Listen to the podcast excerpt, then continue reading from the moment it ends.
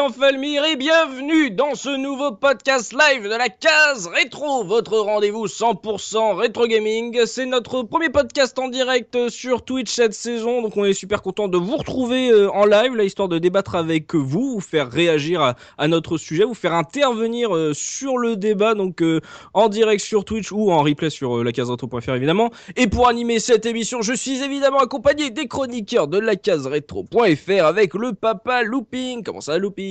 Ça va très bien, bonsoir à tous. Et également le Master Subikun. Comment ça, Subi? Salut tout le monde, ça va nickel. Le fringant et sémillant Gerfo. Comment ça, Gerfo? Très bien, salut tout le monde. Et il y a aussi la super Pimi. Comment ça, Pimi? Ça va très bien, merci. Le jeune vieux JP. Comment ça, JP Salut les jeunes, ça va très bien. Et c'est sa première euh, en live sur Twitch avec JP, avec tout le monde. Vous avez pu l'entendre euh, sur le, le, pré-show. Il est euh, totalement nouveau là-dessus. C'est son dépucelage des lives. Zéphirin, Zéphi, comment ça va? Ça va très bien, salut les petits clous. Et aujourd'hui, on a le plaisir de recevoir un ami, puisqu'il y a Creepers du site Parce qu'on est des geeks qui nous rejoint ce soir. Bonsoir Creepers. Bonsoir tout le monde. J'espère que tout le monde va bien. Je suis très content d'être là en tout cas.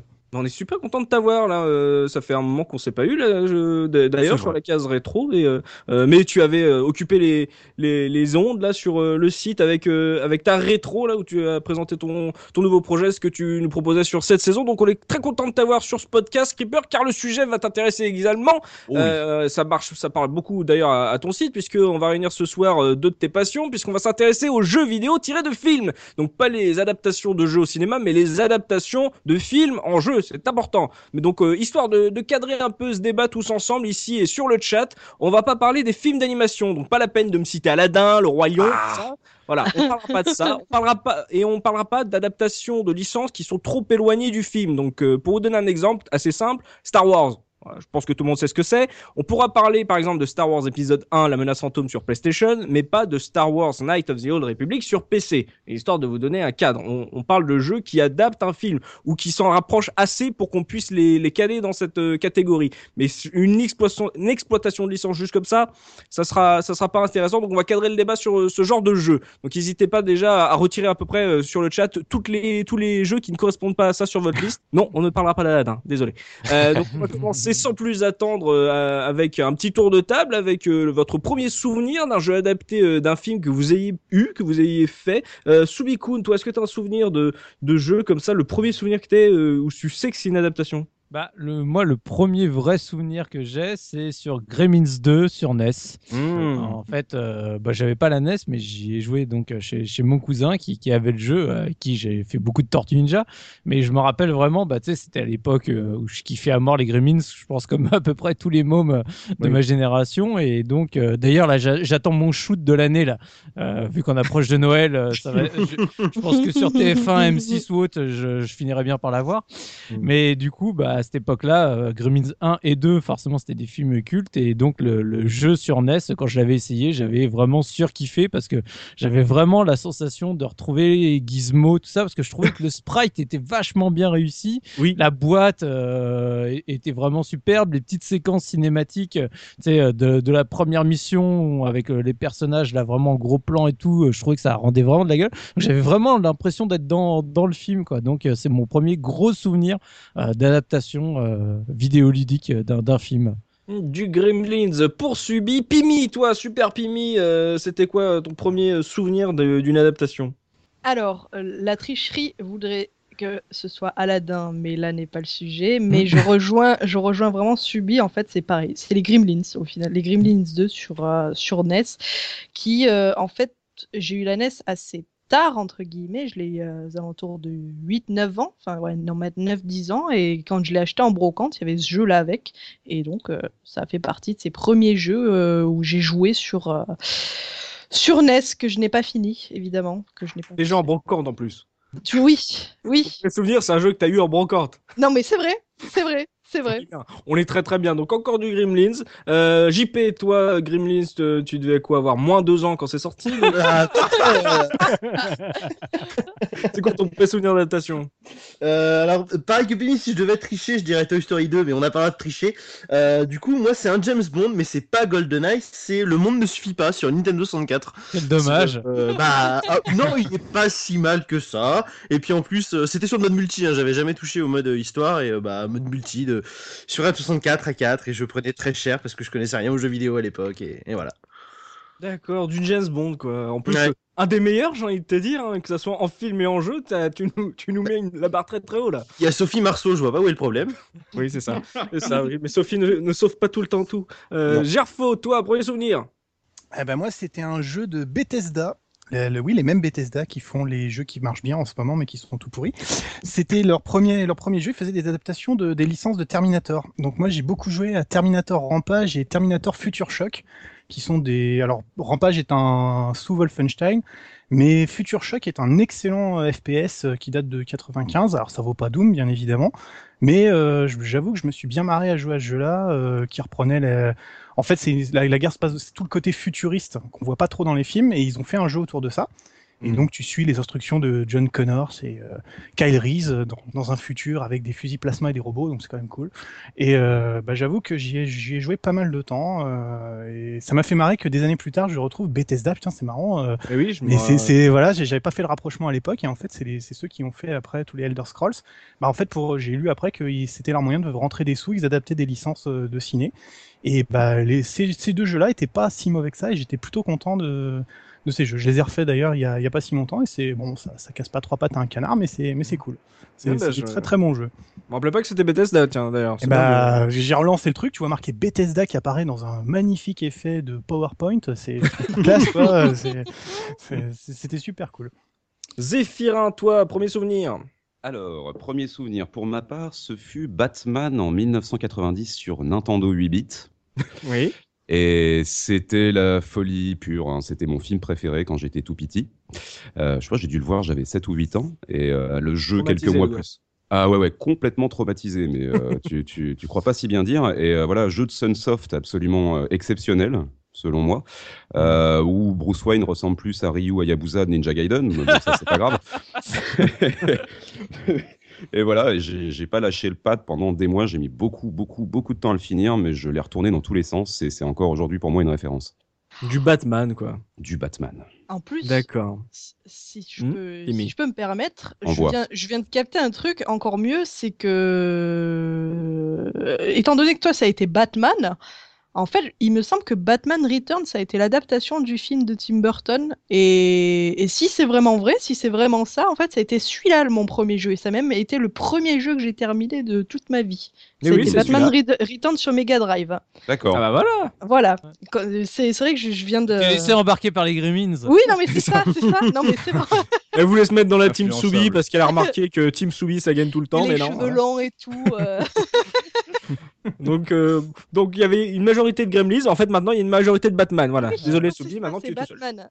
Team. Bruce Wayne représente. Oui, tout à fait. Et notre invité Creepers, toi, quel est ton premier souvenir d'un jeu adapté d'un film? Ah, moi justement, je vais rejoindre la team Subi parce que j'avais Ah, joué euh, voilà, à Gremlins 2 aussi à l'époque sur NES et c'est un peu comme lui, c'était pas chez moi, j'ai jamais eu de NES en fait, donc j'ai allé jouer chez un ami. Donc c'était vraiment Gremlins 2 et pareil, j'ai un excellent souvenir de ce jeu-là. Il y avait des gros gros sprites, on voyait le, je crois qu'on voyait euh, Gizmo du dessus, si je me trompe pas, on lançait des tomates aux ennemis pour essayer de les tuer. Oui, t'avais des tomates géantes aussi dans Voilà, les couloirs. exact, exactement. Donc c'était vraiment un jeu qui était assez réussi, qui est encore agréable à jouer, je trouve d'ailleurs, euh, mais qui reprenait bien vraiment l'ambiance, l'ambiance des films avec ce qu'il pouvait sur la NES. Ah, Il y avait les musiques, euh, etc. Les c'était sprites des boss, c'était magnifique. hein. Ah ouais, non, c'était vraiment très réussi visuellement. On voyait vraiment les, les personnages principaux étaient très bien rendus et euh, ça rendait bien hommage à cet excellent film de Joe Dante d'ailleurs. Joe Dante, ou je sais pas comment on Dante. dit. Dante. Ah là, Zéphirin, voilà, depuis, depuis Beautiful Joe, là, dès qu'on parle de Joe Dante, Ah, faut pas me dire Joe Dante, hein, ça c'est non.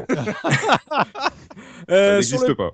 sur le chat, euh, Looping, est-ce que euh, il y a une Team Soubi? Est-ce qu'il y a des jeux qui sont sortis, des jeux qu'on n'a pas abordés déjà dans les premiers souvenirs? bah, On retrouve quand même Mopral qui cite Gremlins 2. On a du Robocop de Retro Bob, qui oui, un jeu que, ouais, que j'avais connu aussi. bon, on a du Goonies 2 aussi, comme on l'a dit. C'est un peu les mêmes titres hein, qui reviennent que, que les. Goonies 2. Eh ouais, les Goonies sur NES. Ouais, le, le fameux film. c'est ça, bien sûr. D'accord, ouais, donc ouais, euh, c'est bien, ouais, du Goonies 2. Donc euh, on est pas mal sur la NES déjà, euh, sur, sur les, les 8 bits, à part donc, le Bethesda de, de Gerfo, quoi. Et bon, on ne parlera pas du jeu de JP parce que bon, euh, faut quand même pas déconner, quoi. Oh Attends. D'ailleurs, je me suis posé la question. Il me semble sur Master System, à part Retour vers le futur, je connais assez peu de, de mémoire comme ça de d'adaptation de films sur Master. ils se sont dit ça suffit, ah, on va s'arrêter là. euh, bah t'as as du Moonwalker. Hein, déjà. Oui, Moonwalker, c'est. Euh, après, j'ai une liste euh, extraordinaire, donc euh, si j'arrive à vous retrouver tout ça, euh, Platoon, je sais pas si c'était que sur NES, donc on verra. Euh, on va commencer donc euh, par la première partie. Euh, donc ça va être un enchaînement de questions. N'hésitez pas à réagir sur le chat en direct. Looping, il va relayer vos réactions histoire de voilà de rebondir sur ce qu'on a dit et que nous on puisse rebondir sur ce sur vos interventions également. Donc premier point, les raisons d'achat d'une adaptation. Qu'est-ce qui fait que sur toute l'offre qui était proposée, vous étiez plus enclin à vous offrir une adaptation? Est-ce que c'était au niveau de la, la euh, l'achat à la jaquette, comme on dit? Est-ce que c'était parce que justement les tests étaient plus mis en avant? Est-ce que c'était ou alors tout simplement le cadeau du papa ou de la maman qui n'y connaît rien en jeu vidéo et qui se dit que le gosse il a vu le film euh, la semaine dernière donc c'est forcément un très bon cadeau? Creepers, toi, euh, est-ce que tu te souviens des raisons qui te faisaient acheter une adaptation? Bah écoute, tu vois, de souvenir, moi j'ai pas en mémoire le, le mouvement, l'envie d'acheter une adaptation de film en fait en jeu vidéo. Euh, mm. Même mes parents qui étaient pas du tout euh, jeux vidéo ne m'achetaient pas forcément ce type de jeu-là. Donc j'ai pas vraiment de souvenir là-dessus. Par contre, tu vois, c'est à mon avis, il y a plusieurs choses qui sont à prendre en compte dans ces trucs-là. C'est déjà quand tu es tout petit, je le vois déjà avec ma, avec ma petite d'ailleurs, euh, on est très attiré quand même par tout ce qui est jaquette, tes personnages principaux, même si on ne sait pas du tout ce qu'il y a dans le jeu. Mm. Euh, donc c'est plus les parents qui vont, je pense, de manière naturelle, quand ils ne s'y connaissent pas du tout, aller vers, bah, le, voilà, on voit la jaquette Jurassic Park, on voit la jaquette, je sais pas, de James Bond, on voit toutes ces choses-là, bah, ils vont acheter, penser faire plaisir. Alors au début, quand tu ouvres ton paquet à Noël, tu es content, puis une fois que tu mets le jeu dans la console, bah, tu fais ce que tu peux avec ce que tu as, mais généralement, tu es assez déçu. C'est... Moi, j'ai très peu de souvenirs de bons jeux d'époque, euh, soit sur 8 bits ou 16 bits, d'excellentes adaptations. On verra qu'il y en a eu quand même quelques-unes, mmh. mais euh, généralement, on se tourne vraiment sur la jaquette, je pense, et c'est surtout les parents qui nous font ces, ces petits cadeaux pas très sympas finalement. Achat la jaquette pour Creeper, Spimi Pareil, euh, en fait, j'ai eu très très peu d'adaptations. J'ai eu très très peu de jeux euh, parce que j'étais en train de me retourner justement pour regarder en fait quel jeu j'avais, mais j'en ai très très peu. Et, et au final, ça a été pareil. J'ai de ce de mémoire, je n'ai jamais acheté un film, enfin une adaptation euh, de, de, de film en jeu vidéo. Ça a toujours été mes parents qui les ont achetés. Et, euh, et en fait, et je Enfin, mes parents, surtout mon père, parce que ma mère, elle était absolument contre les jeux vidéo. Et ça a été mon père, ouais, qui, qui m'a acheté, euh, qui m'a acheté ces trucs. Mais comme, euh, comme disait Creeper, c'était un petit peu les, les cadeaux empoisonnés quand même. Hein. C'était un peu les trucs. Euh, t'étais content, mais t'étais pas trop content quand même. Euh, c'était, c'était un mélange, un mélange de sentiments. Ouais, voilà, c'est ça, c'est ça. Ben, elle est bien la jaquette, ouais, ouais, ouais bah, oui, c'est ça. Michael Culkin, il est mignon, ouais, c'est bien. voilà, voilà, voilà, voilà, voilà. Toi, toi, est-ce que tu rejoins euh, Creepers et Pimi bah, non, parce que moi, c'était moi qui m'achetais mes jeux, donc c'était moi qui choisissais euh, en mon âme et conscience le moindre jeu que, que, je prenais. Et donc, euh, moi, les rares jeux que j'ai achetés en adaptation, je les ai vraiment achetés parce que j'avais vraiment kiffé le film et donc j'avais envie de prolonger euh, cette aventure. Euh, donc il y en a pas eu des tonnes, mais mm. tu vois, moi je pense par exemple à X-Files euh, le jeu, c'était le truc quand il est sorti sur PC, j'avais on était en pleine période X-Files, j'étais à donf dans, dans cet univers et j'avais trop envie d'acheter ce jeu en full motion vidéo ah, oui. avec ses avec ses 7 CD puisque j'étais grand passionné de ce genre de jeu avec Phantasmagoria et compagnie. Donc voilà, je me suis vraiment euh, fait plaisir en achetant, euh, en achetant ce jeu. Donc euh, voilà, en général, ce que j'achetais, c'était vraiment dans l'envie de continuer bah, l'univers filmique qui m'avait parlé. quoi. Il était en plus volontaire là-dedans, tu vois. Il avait envie de se faire du mal euh, Ouais, a J'en ai pas acheté une, des tonnes non plus, mais les quelques-uns que j'ai achetés, j'étais content. Hmm, D'accord. JP, toi, euh, James Bond, c'est évidemment pour euh, son, son gameplay euh, aux petits oignons, évidemment. hein. Bah oui, bien sûr. ne suffit pas, hein, et- parce que bon, non, mais qui n'a jamais rêvé de voir Sophie Marceau avec des polygones qui ça. sautillent C'est juste pour le modèle 3D de Sophie Marceau que j'ai acheté le jeu. hein, on va Bien sûr. Non, mais moi j'ai pas. euh, En fait, le truc c'est comme j'ai découvert entre guillemets le jeu vidéo assez tard, j'avais déjà euh, dans l'idée que euh, les jeux adaptés de films étaient rarement excellents. Euh, bon, ça, a été peut-être en s'améliorant pour certains cas particuliers, mais en général, ça reste quand même des jeux assez moyens. Euh, et donc du coup, c'est arrivé un peu plus tard où je me suis dit, euh, le premier achat vraiment que j'ai fait, c'était Le Seigneur des Anneaux, Le Retour du Roi sur PlayStation 2. Ah, ou- oula. Et euh, Ah, tu que sens les, les références du jeune là. bah, ouais, C'était et- pas nul en plus. hein. Oui, Bah, ouais, J'aime beaucoup, j'en parlerai. Genre, Bah, Mais c'est juste que la, la référence qui te sort en premier, quoi, tu fais ouais, ouais, d'accord. Non, mais c'est le premier vrai, que j'ai acheté moi-même, mais j'ai joué à d'autres jeux avant. Mais, euh, mais c'est marrant que tu trouvé ça bien parce que moi pas du tout, mais on en reparlera plus tard. mais, euh, mais voilà, je voulais absolument revivre les, les batailles, la bataille du gouffre de Helm, enfin, je crois que c'est dans le 2 celui-là. Enfin bon, bref. Minas Tirith, voilà, la prise de Minas Tirith et ça qu'il a compagnie. été déçu. Et Ouais. pas la Alors- bataille du gouffre. C'est quoi, c'est Seigneur des Anneaux? J'ai pas compris, je voulais acheter un jeu Star Wars à la base. Moi, je... Alors, si, si sur le chat, vous voulez que JP euh, recule de son micro, euh, tapez 1. si continue à nous défoncer les oreilles, tapez 2. Il est excité, il est excité. Donc, Il est euh, du Seigneur hein. Euh, pour JP, donc on voit qu'il est jeune, hein, voilà, c'est ça. Euh, Gerfo, toi, Il est plein t'as raison.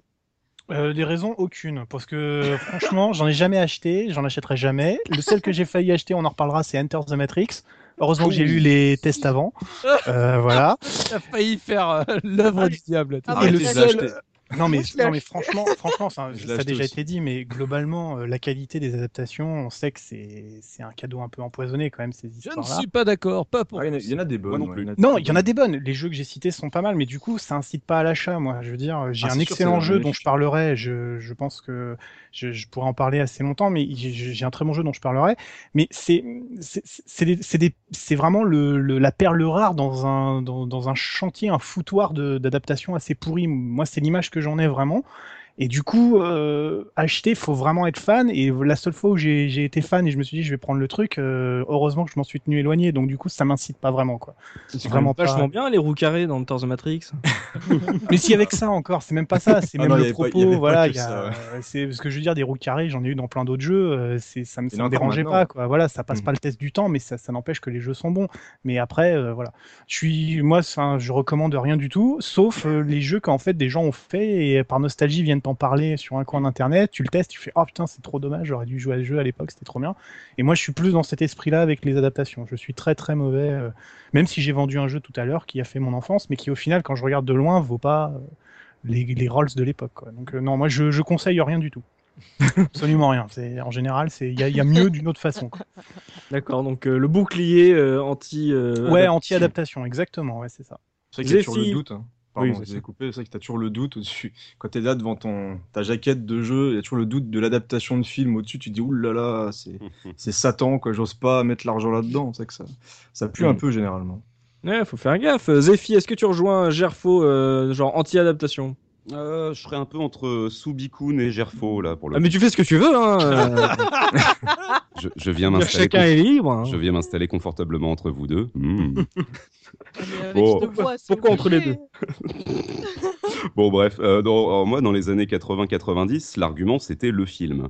Euh, Il y avait plein, plein de, bons, plein de bons films à cette époque-là. Ça a fait ma culture cinématographique. Moi, les- la fin des années 80 et le début des années 90, ça a forgé mes goûts. Et euh, donc, c'était plein de bonnes raisons pour acheter des jeux.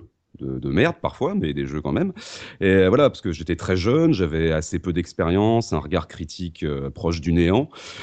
et et euh, bon, sauf l'exception, ça a été Batman sur Nintendo, j'y reviens, puisque le jeu avait eu d'excellentes notes dans la presse, il y avait un bon bouche à oreille autour, j'ai pas été déçu une seule seconde.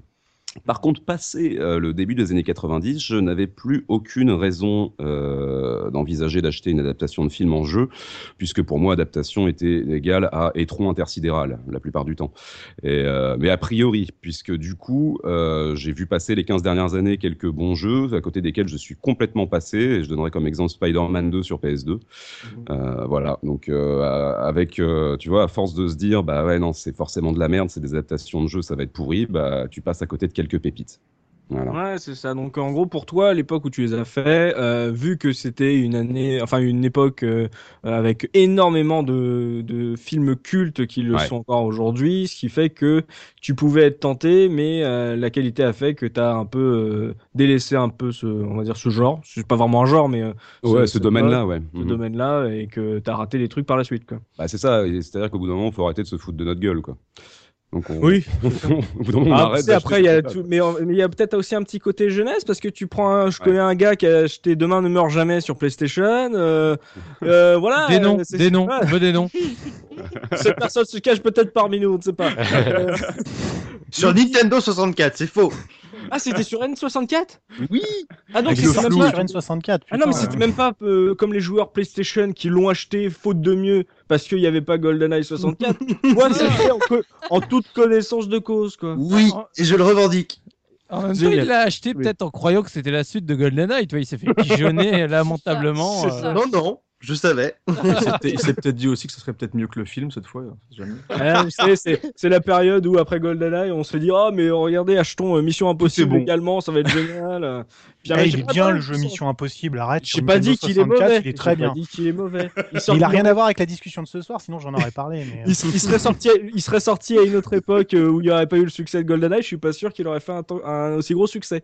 Euh, sur le chat looping, est-ce que euh, ça réagit? Est-ce que parce qu'on a eu pas mal de à la jaquette, Soubi est le seul à avoir défendu le fait de, de vouloir prolonger l'expérience. Gerfo est totalement anti euh, adaptation. Bah, on a euh, on, a Mikado qui est passé, qui nous a dit que lui il prenait les jeux euh, à la jaquette, hein, euh, même À la disquette. adaptations. Ouais, à À la la disquette. Sinon on a Luc Muche et Jean de Papa quoi tu joues. Eux c'était principalement quand ils voyaient un film comme l'a dit Subi en fait, ça leur donnait envie de voilà de passer à l'achat du jeu quoi. Ah, pas mal ça. Euh, D'ailleurs, il y a des trucs comme ça, il y a eu des arguments market un peu comme ça, où en gros, si tu achetais euh, le film en VHS ou en DVD, tu avais une réduction sur le jeu. J'ai vu ça sur euh, Ah ouais? l'adaptation de Wild Wild West. Ah, les petits Excellent malins. film vache. avec Will Smith. Oh, Il y avait un je jeu, Bah, ouais, mais, mais qui a joué à ce jeu Ah, mais, mais pas bon en tout cas. Regardez ce jeu, regardez ce jeu. Il vaut, Ah, pas, il vaut pas le cinquième élément de mon point de vue sur PlayStation, mais, euh, mais c'est vrai qu'il est pas mal. Alors oui, on, on, on comprend pas pourquoi c'est pas Will Smith qui a prêté sa voix au personnage, je ne comprends pas. Certainement qu'il a vu ça et fait non non. non merci. Il faut que je vois ça, mon dieu. Donc euh, ouais, pas mal de d'envie, un peu Soubi en fait. Voilà, Team Soubi dans les Ouais. sur le chat. Euh, du- vous, vous qui écoutez le replay, bah n'hésitez pas justement à partager ça dans les commentaires. On va pas pouvoir euh, réagir en direct. Vous connaissez un peu le principe, euh, direct, replay, tout ça. Euh, mais euh, n'hésitez pas, nous on pourra rebondir après là-dessus. Euh, deuxième point, euh, ça rejoint ce que dit Soubi et donc euh, le chat. Faut-il avoir vu le film pour apprécier son adaptation, Soubi? Bah, moi, je pense que non. Sincèrement, euh, Mhm. alors j'ai toujours. euh, c'est comme euh, l'éternel débat de l'adaptation de bouquins au ciné, etc. Moi, je, une adaptation est une adaptation, c'est-à-dire que tu peux apprécier les deux œuvres sans. Elles n'ont pas les mêmes codes, elles n'ont pas les mêmes références, elles elles s'adressent pas au même public. Et moi, ça m'agace de toujours les gens qui veulent retrouver exactement la même chose, par exemple dans un bouquin, dans un film, et inversement dans un film, dans un jeu. C'est-à-dire que moi, quand je joue à un jeu vidéo qui est une adaptation d'un film, je m'attends pas à avoir la représentation telle quelle pure et dure du film. De toute façon, ce serait de la merde. Mm. Et ce que j'aime, c'est quand justement bah, tu es dans ce même univers, dans ce, on va dire le, le- le- le squelette de, de l'œuvre est là, mais par contre, il prend à fond les codes du jeu vidéo pour en faire un vrai jeu vidéo. Et c'est pour ça que moi, il y a même des jeux, comme pour les bouquins, moi, ça m'arrive régulièrement de voir les films d'abord, puis de lire les bouquins après, sans que ça me pose aucun problème. Et ben pareil pour les adaptations de jeux, ça m'a fait, j'en ai eu un certain nombre où j'ai eu d'abord le jeu, Ah puis après j'ai vu le film. Notamment j'en avais parlé dans le cas de GoldenEye. GoldenEye, j'avais d'abord joué au jeu en long, en large, en travers avant de voir le film. Et finalement, des fois, ça te fait une sensation qui est extrêmement grisante parce que moi, dans, quand j'ai vu le film, je délirais de retrouver les plans de, bah, de certains niveaux, etc et de voir tout le respect qu'avait fait Rare euh, par rapport à son adaptation. Et ça, j'avais trouvé ça vraiment excellent. Donc, euh, je, voilà, je suis pas. Par exemple, euh, on, on, en parlera sûrement aussi, les Chroniques of Riddick. Moi, j'ai fait d'abord le jeu avant de voir les films. Et ben, des fois, je trouve ça tout aussi intéressant de, de, de le faire dans l'autre sens. Et donc, pour moi, il est clair que il n'y a aucun besoin que le, le, le film, enfin que l'adaptation colle complètement au film de manière intégrale et absolue. Pour moi, c'est une hérésie de, de, dire ce genre de choses. J'irais ah. même plus loin dans cette analyse. Je, me permets de prendre la parole, mais je pense que c'est même le, le bas de l'adaptation d'un film. C'est-à-dire, sinon, c'est vraiment que, un, coup de marketing. C'est vraiment bateau de le dire, mais finalement, l'intérêt du jeu vidéo, c'est l'interaction. Si le but c'est de raconter une histoire, faites juste un film. Et dans ce cas-là, le jeu vidéo n'a aucun intérêt. Mais c'est tellement basique à dire, et c'est pour ça que je, je dis, je maintiens qu'il faut être très méfiant sur tous les, les trucs, c'est que sur toutes les, les adaptations, c'est que le, le, principe du jeu vidéo, c'est de mettre le, le, joueur en contrôle. Donc à partir du moment où tu es en contrôle, tu, tu ne te peux pas contenter de raconter une histoire. Et toutes les adaptations qui ne visent qu'à raconter l'histoire en mettant du gameplay tiré d'autres jeux vidéo, c'est de la merde. Moi, c'est comme ça que je le vois. Alors, tu as cité l'excellent Chronic of Riddick, c'est vrai que c'est. Voilà, mais. mais, j'aurais pu parler une exception. de Blade Runner, justement. On a déjà fait une émission. Ou de Blade Runner, bien sûr. Blade Runner, j'ai fait le jeu avant de voir le film. Et j'ai d'autant plus apprécié le film. De Mais en l'occurrence, pour, pour les chroniques de Riddick, ce sont deux, deux, deux, éléments à part d'un même univers. Je veux dire, le, jeu et le film n'ont en commun que le protagoniste finalement, puisque ça raconte des histoires différentes. Et le seul point commun, c'est le personnage de Vin Diesel. Donc du coup, c'est c'est vraiment une extension et c'est là où voilà un prolongement. Et c'est là où Enter the Matrix déçoit énormément par exemple. On, on, y reviendra parce que ça se voulait un prolongement et au final c'est une grosse bouse. Mais c'est ça n'apporte rien. Donc du coup bah c'est une grosse bouse c'est une grosse bouse. Pour l'avoir eu bon je l'avais pas payé. Euh... on était en pleine fièvre euh, The Matrix. Je fais partie des rares personnes qui assument totalement adorer le deuxième épisode. Euh, j'ai kiffé, kiffé ma race sur le jeu. Il, est, il, avait, il avait beau avoir être totalement pourri. Euh, enfin, il y avait beau avoir mieux. Pour moi, je pensais que ça venait de ma version piratée en fait. Je me disais, oh, c'est parce que je l'ai pas payé, le code il doit être tout, tout cassé, je sais pas. Mais je kiffais. Tu vois, les, des mecs me tiraient dessus sur, euh, sur un, pylône, le pylône s'effritait, ça m'a fait ma journée. Mhm. D'accord. Ça, ça. Et je comprends. Oui. Mm. Ouais, pour, pour continuer à donner des exemples parce qu'ils me reviennent en tête, tu sais, d'adaptation que j'ai fait finalement avant de voir les films, c'est pareil pour le premier Dune. Euh, je dis bien le premier, hein, hmm. de, de, Cryo. J'ai fait le jeu avant de voir le film. Et moi, finalement, je trouve ça assez grisant et ça montre que de toute façon, l'œuvre n'a pas besoin en soi de, de enfin, t'as pas besoin d'avoir vu le film pour apprécier l'œuvre en tant que telle. Il faut que justement l'adaptation soit un jeu, un vrai jeu en lui-même. Et dans ces cas-là, il a absolument pas besoin du matériau de base pour, euh, pour vivre en tant que tel, pour exister en tant que tel, quoi. Mmh. Soubi, quand il va au cinéma, il fait, tu vois, là, il y avait un checkpoint. Bah, tu sais, c'était les petits points noirs qui apparaissaient avant quand c'était encore les petits. C'est ça. Creepers, toi, est-ce que tu rejoins euh, Soubi et Gerfo par rapport au fait, euh, est-ce qu'il faut avoir vu le film pour apprécier euh, son jeu? Alors oui et non. oui et non, pourquoi? Parce que là, on a les exemples de bons jeux. Donc, effectivement, un mm. bon jeu, c'est comme un bon film ou une bonne adaptation. Effectivement, t'as pas besoin d'avoir lu le bouquin ou d'avoir apprécié le film forcément pour apprécier.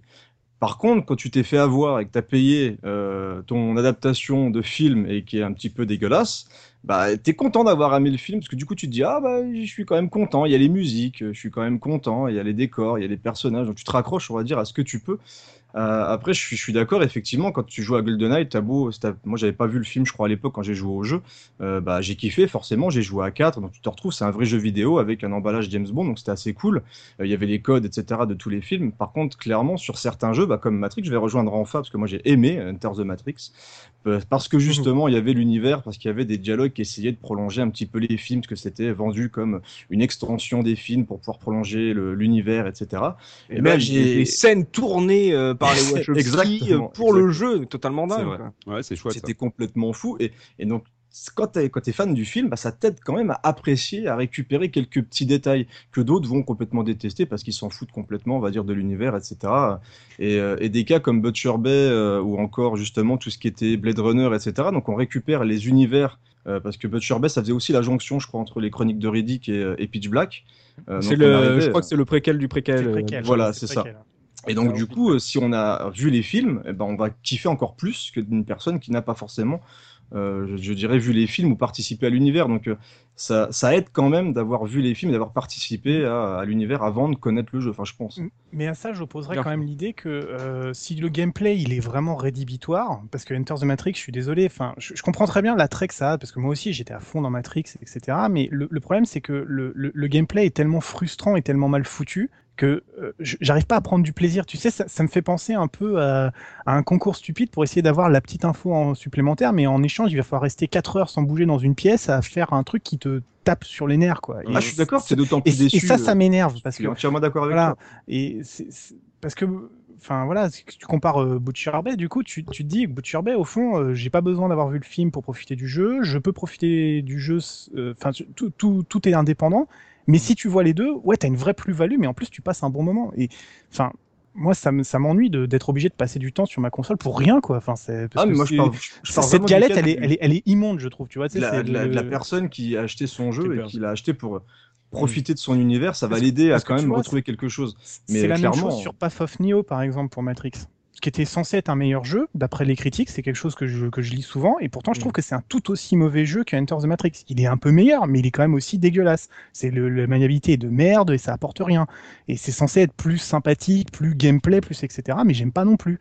Et tu vois, c'est, ça fait quand même euh, cash grab, quoi. Je sais pas comment le traduire en français, mais c'est l'expression qui me vient. Oh, en oh, parmi nous, quoi. mais non, mais tu sais, enfin, le, le, truc, euh, c'est, voilà, on veut, on veut te piquer tes sous et puis c'est tout. Ah bah c'est de la trappe négo, 80. Ouais, c'est de la trappe couillon, ouais, c'est ça. Tu sens vraiment comme un couillon. Et ça 80% des adaptations, de toute façon, c'est des, des attrapes couillons, mais on va dire que quand t'es, là, je pars vraiment de la, du principe où t'es, es petit, généralement, c'était les, c'est les enfants à qui on donne ce type de jeu. Moi, je me rappellerai toujours mes parents quand ils m'ont acheté Tintin au Tibet. Euh, j'avais adoré l'animé, etc. Bah, j'étais content d'y jouer, mais j'avais envie de péter ma manette, tu vois. Mais j'étais content de jouer à Tintin au Tibet. Il était joli. Un infogramme euh, aussi, tu vois. Ah, je sais, un peu la merde aussi. Tu vois, c'était, mais j'étais quand même content. Il y avait quand même des choses qui me permettaient d'apprécier le jeu, même s'il me rendait fou.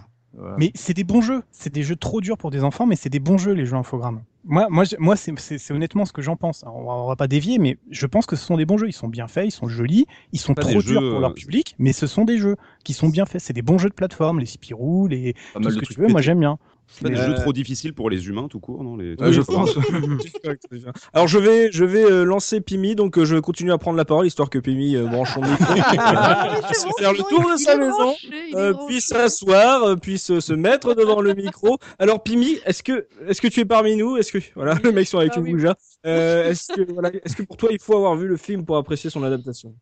Je dirais que non. C'est, je trouve que ce ça reste quand même deux médias différents. Et même si ça raconte, euh, même si ouais, même si on raconte la même histoire, au final, je trouve que que, on peut très bien on peut très bien avoir vu le film sans faire le jeu. Et inversement c'est c'est vraiment deux expériences euh, différentes deux, deux approches différentes de la de l'histoire de des, points de vue. En fait, oui, c'est vrai, c'est deux points de vue différents, l'air de rien, de les, adaptations en, jeu vidéo et les adaptations en, en film.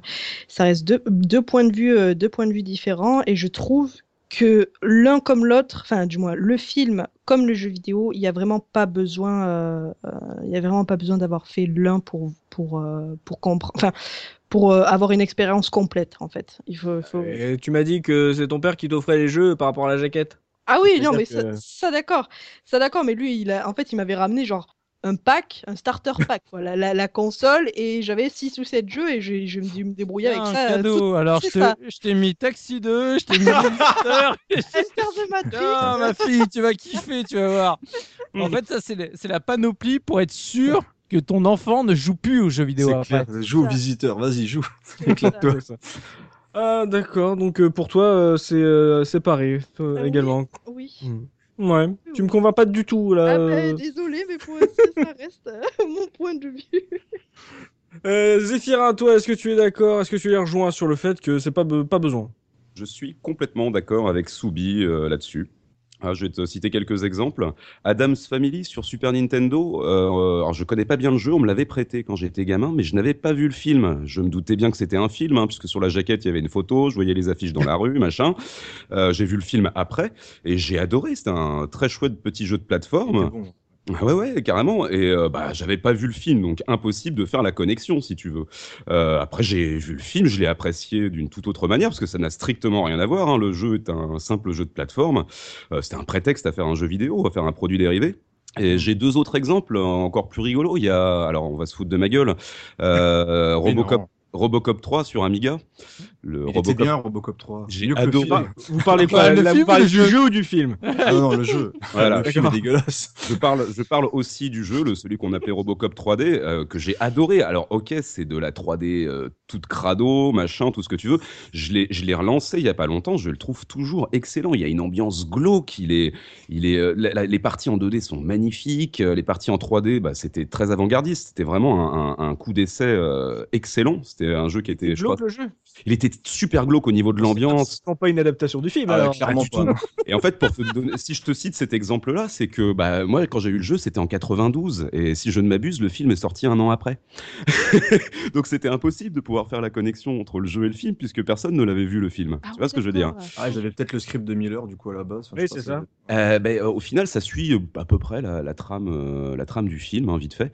Euh, moi, le film, je le déteste. hein. Robocop, c'est le premier, c'est un de mes jeux, films préférés de tous les temps. Clairement. Je déteste les, les- les deux suites. C'est un film tout cucu, le 3, c'est affreux. Euh, et je vais te citer un troisième exemple qui est complètement, complètement what the fuck. C'est Gunhead sur euh, PC Engine. C'est un des premiers jeux, euh, c'est un des premiers jeux que j'ai fait sur PC Engine. C'est un jeu qui date de 89. C'est un shoot 'em up qui est excellent, qui a été développé par Compile et Hudson Soft. Et mais alors, accroche-toi quoi. C'était un Une film ce de quoi? Elle a- euh, alors c'est l'adaptation euh, Gunhead, donc un, un shoot 'em up, euh, tout ce qu'il y a de plus classique. C'est l'adaptation d'un film. C'est un film japonais à base de mecha et de futur apocalyptique. Et mais je l'ai appris des années et des années après. Bon bah c'est Mm. un jeu japonais le film. Il a il a pas passé la frontière, je crois. Donc euh, voilà, va va savoir qu'à la base c'est un film ce truc-là. Ça a donné un manga derrière et tout ça. Donc voilà, encore une fois, vraiment tout à fait d'accord avec Soubi. euh, absolument pas besoin euh, d'avoir euh, de fin d'apprécier l'un sans avoir, enfin en ayant vu l'autre ou inversement ou peu importe. Je sais plus ce que je dis. Euh, JP, faut-il avoir vu Demain ne meurt jamais pour apprécier euh, sa version Alors non, c'est le monde ne suffit pas. Mais Ah, c'est pas pardon. grave. Ah, je, je trouve que Demain ne meurt jamais s'en sort mieux que Le Monde ne suffit pas. Ah oui, mais c'est ton avis, hein, je ne le partage pas. Mais bref, euh, je, je- je suis assez d'accord avec. Euh, T'as avec- dû aimer Spectre alors, ça veut dire. Non, je suis pas allé le voir encore. Écoute, Moi, j'ai Ah, bien bien aimé. Pardon. Avec Denise Richard en spécialiste nucléaire, c'est complètement crédible. quoi. bah ouais, ouais. Je vois pas où est le problème. Plus sérieusement, moi je suis assez d'accord avec Creeper et Soubi, mais j'irais même plus loin. Dans un monde idéal, il faudrait ne pas avoir vu le film pour le jeu, parce que le problème c'est que on... quand t'achètes un jeu adapté d'un film, en général, c'est parce que le film tu l'as aimé, sinon t'es pas con, t'achètes pas le jeu. Et le problème, c'est que en jouant au jeu, si t'as aimé le film, tu vas pardonner beaucoup trop de choses au jeu et tu vas pas l'apprécier pour ce qu'il est vraiment. Euh, je pense par exemple à Star Wars épisode 1. Bon, le film euh, est ce qu'il est, mais euh, il y a des moments de bravoure dans le film. Le problème, il y a, il y a des moments de bravoure dans le film, je suis désolé. Attends, attends, attends, parce que là, arrêtons-nous un peu deux secondes. Inspecteur hein, la bravoure. On est un petit peu en plus, on est un peu dans la période, donc euh, faisons un peu cette parenthèse. Parce que histoire de bien comprendre ton argument, et euh, parce que euh, le moment de bravoure dans le film, tu vois, c'est un peu jeté à la volée. Euh, le truc il est balancé sur. Il y a, y a- il y a eu 4 AVC dans le chat. Euh, Est-ce que tu nous parles juste de euh, 15 minutes de combat sur euh, du John Williams qui s'est la- qui s'est taché le Exactement. Voilà, bah, je te parle du combat final, qui est absolument. Je suis déjà de Celui- génial. Avec- on parle du combat final qui est entrecoupé de scènes avec un gamin qui fait piou piou euh, et qui. Ah euh, ouais, Oui, bon, oh là là. Mais on. Ah, oui, J'ai. Georges Lucas sur la ligne, il est très content de ce que tu dis en tout cas. Mais c'est un copain, genre, c'est un copain, moi. J'essaie de vendre son truc un peu, tu vois. Mm. Non, mais voilà, le, le, le film, j'avais adoré le film juste pour ce moment-là. Et du coup, j'ai acheté, enfin, j'ai même pas acheté le jeu, j'ai une version piratée du jeu. Et euh, mais du coup, le jeu, je l'ai pas apprécié pour ce qu'il est. En fait, je l'ai apprécié parce que c'était l'adaptation du film et que j'avais envie de faire des combats au sabre laser. J'avais envie d'aller jusqu'au niveau où Dark Maul. J'avais envie de l'aimer. Et au final, c'est un syndrome de Stockholm, quoi. J'ai fini par l'aimer alors que je sais intrinsèquement que le jeu est nul et que le film ouais. l'est aussi. Et Euh, du tiens, coup, si j'avais pas vu le film, je- j'aurais pas jugé le jeu de la même manière. Pour les curieux, euh, est-ce que à la fin il y a le combat avec la musique de John? Il y a le combat à la fin qui est aussi, enfin, qui est nul à chier, mais euh, Avec la musique de John euh, il y a la musique de John, je crois, mais c'est des, des boucles de 15 secondes de la musique de John en fait. Tu vois Oh, tu Il prends y du avait rêve pas, avait euh, sur le CD. Ah bah voilà, hein, tu vois, ils avaient mis tout le budget dans la cinématique de, du, sur le menu où tu voyais Obi-Wan qui combattait Dark Maul. Et, il y Jar avait- Jar? Il y a Jar Jar aussi qui est Ah aussi insupportable que. Ah ouais. Mais ça, mais ça, suis-moi ça. Voilà, tout le temps, tout le temps. Oh. C'est le- Ah bah c'est c'est comme l'a fait dans Zelda, sauf que là c'est Jar Mon Jar. dieu. Voilà. Il est dans un bonus stage, il faut lui foutre des tartes dans la gueule, c'est ça non Si seulement, si seulement. Dieu. Tu l'as bien D'accord. vendu en tout cas. Voilà, donc sur le chat, n'hésitez pas à réagir à ce que vient de dire euh, JP, donc il a adoré euh, Star Wars épisode 1 la menace. Ah, mais j'ai adoré les 15 minutes de combat. ne me fais Et pas le monde ne suffit pas. Tu l'as même vu au cinéma. Tu l'as vu au cinéma T'étais en âge de rentrer dans un cinéma Ah bah non, en 99 j'avais 7 ans, donc je ne suis pas allé voir au Oh cinéma. putain. D'accord, Ah, d'accord, oui, c'est- d'accord, d'accord. Non mais je, on comprend, je sais, chacun ses problèmes, JP, hein, chacun ses problèmes. Donc euh, voilà, faut-il euh, avoir vu. Alors par contre, JP a dit un truc qui, est sympa euh, sur le fait, euh, en gros, faut-il avoir vu le film Et JP a dit, euh, vaut mieux avoir aimé le film pour avoir joué au jeu. Est-ce que vous avez déjà joué à un jeu tiré d'un film que vous aviez absolument pas aimé? Ah, Ouais. Je crois pas. C'est mon jeu préféré dont je veux parler ce soir. D'accord. Donc euh, j'en parlerai tout à l'heure parce que Et je me pas le garde sous le coude. J'ai pas aimé les films, c'est des très mauvais films, je pense que tout le monde sera d'accord, mais par contre le jeu est absolument génial et je le recommanderai à tout le monde. Alors sans nous, en, en- en teasant un peu ton truc, hein, soit sans nous dévoiler, sans nous révéler ton truc. c'est- un mix de deux séries qui sont très bien, mais le mélange des deux est très mauvais. D'accord. Et comment D'accord, d'accord. C'est euh, parce que c'était le, le jeu. Au bout d'un moment, le jeu euh, avait l'air tellement bon que tu t'es t'es passé outre le. C'est en fait c'est juste parce que beaucoup de gens disaient que c'était des excellents jeux, j'étais complètement passé à côté. C'est un jeu qui est sorti dans les années 2000 et, et ils avaient raison. C'était vachement bien, c'était super bien. C'est même une compétition à des jeux des FPS plus modernes parce qu'il s'agit de FPS. Mais voilà, je, Ah, je fais si. le suspense là. Oh, Je me demande bien de quoi tu vas parler. Ouais. T'en as aucune idée hein. Oh là là, c'est. Il y a un Moi, j'ai un- suspense. j'ai un là, jeu, non, moi. Mais Un jeu Creeper. qui me vient. X-Men Origin. Ah Ah, ouais. t'es- T'es trop récent pour nous là. Hein. T'as- Ouais, bon exemple. Et le film est absolument catastrophique. J'ai Ouais. toujours en mémoire les griffes à la Roger Rabbit qui sortent de Hugh Jackman devant le miroir. J'ai failli pleurer des larmes de sang. Trop Euh. Deadpool aussi, enfin bref. Et le jeu est super cool, franchement. Euh, si on aime bien les beats all assez sanglants, bah du coup, on a, on a un jeu qui est hyper violent, hyper nerveux. On débloque plein de pouvoirs, on sent vraiment a la même patate l'épée d'Arthas qui est cachée quelque part. C'est franchement un très bon jeu et un très mauvais film. Donc tu vois, comme quoi, euh, des fois, ça arrive. Très bon exemple. Mais oui, mais je, je vous rejoins, je vous rejoins. Euh, Même moi, si j'ai à peu près bien aimé le film, en fait. Ah, mais je suis, je suis d'accord. Bah, c'est-à-dire que juste avant, on avait eu X-Men 3, donc pour moi, c'était pas Ah mal. ouais, ouais, bah, Il va falloir qu'on parle enfin.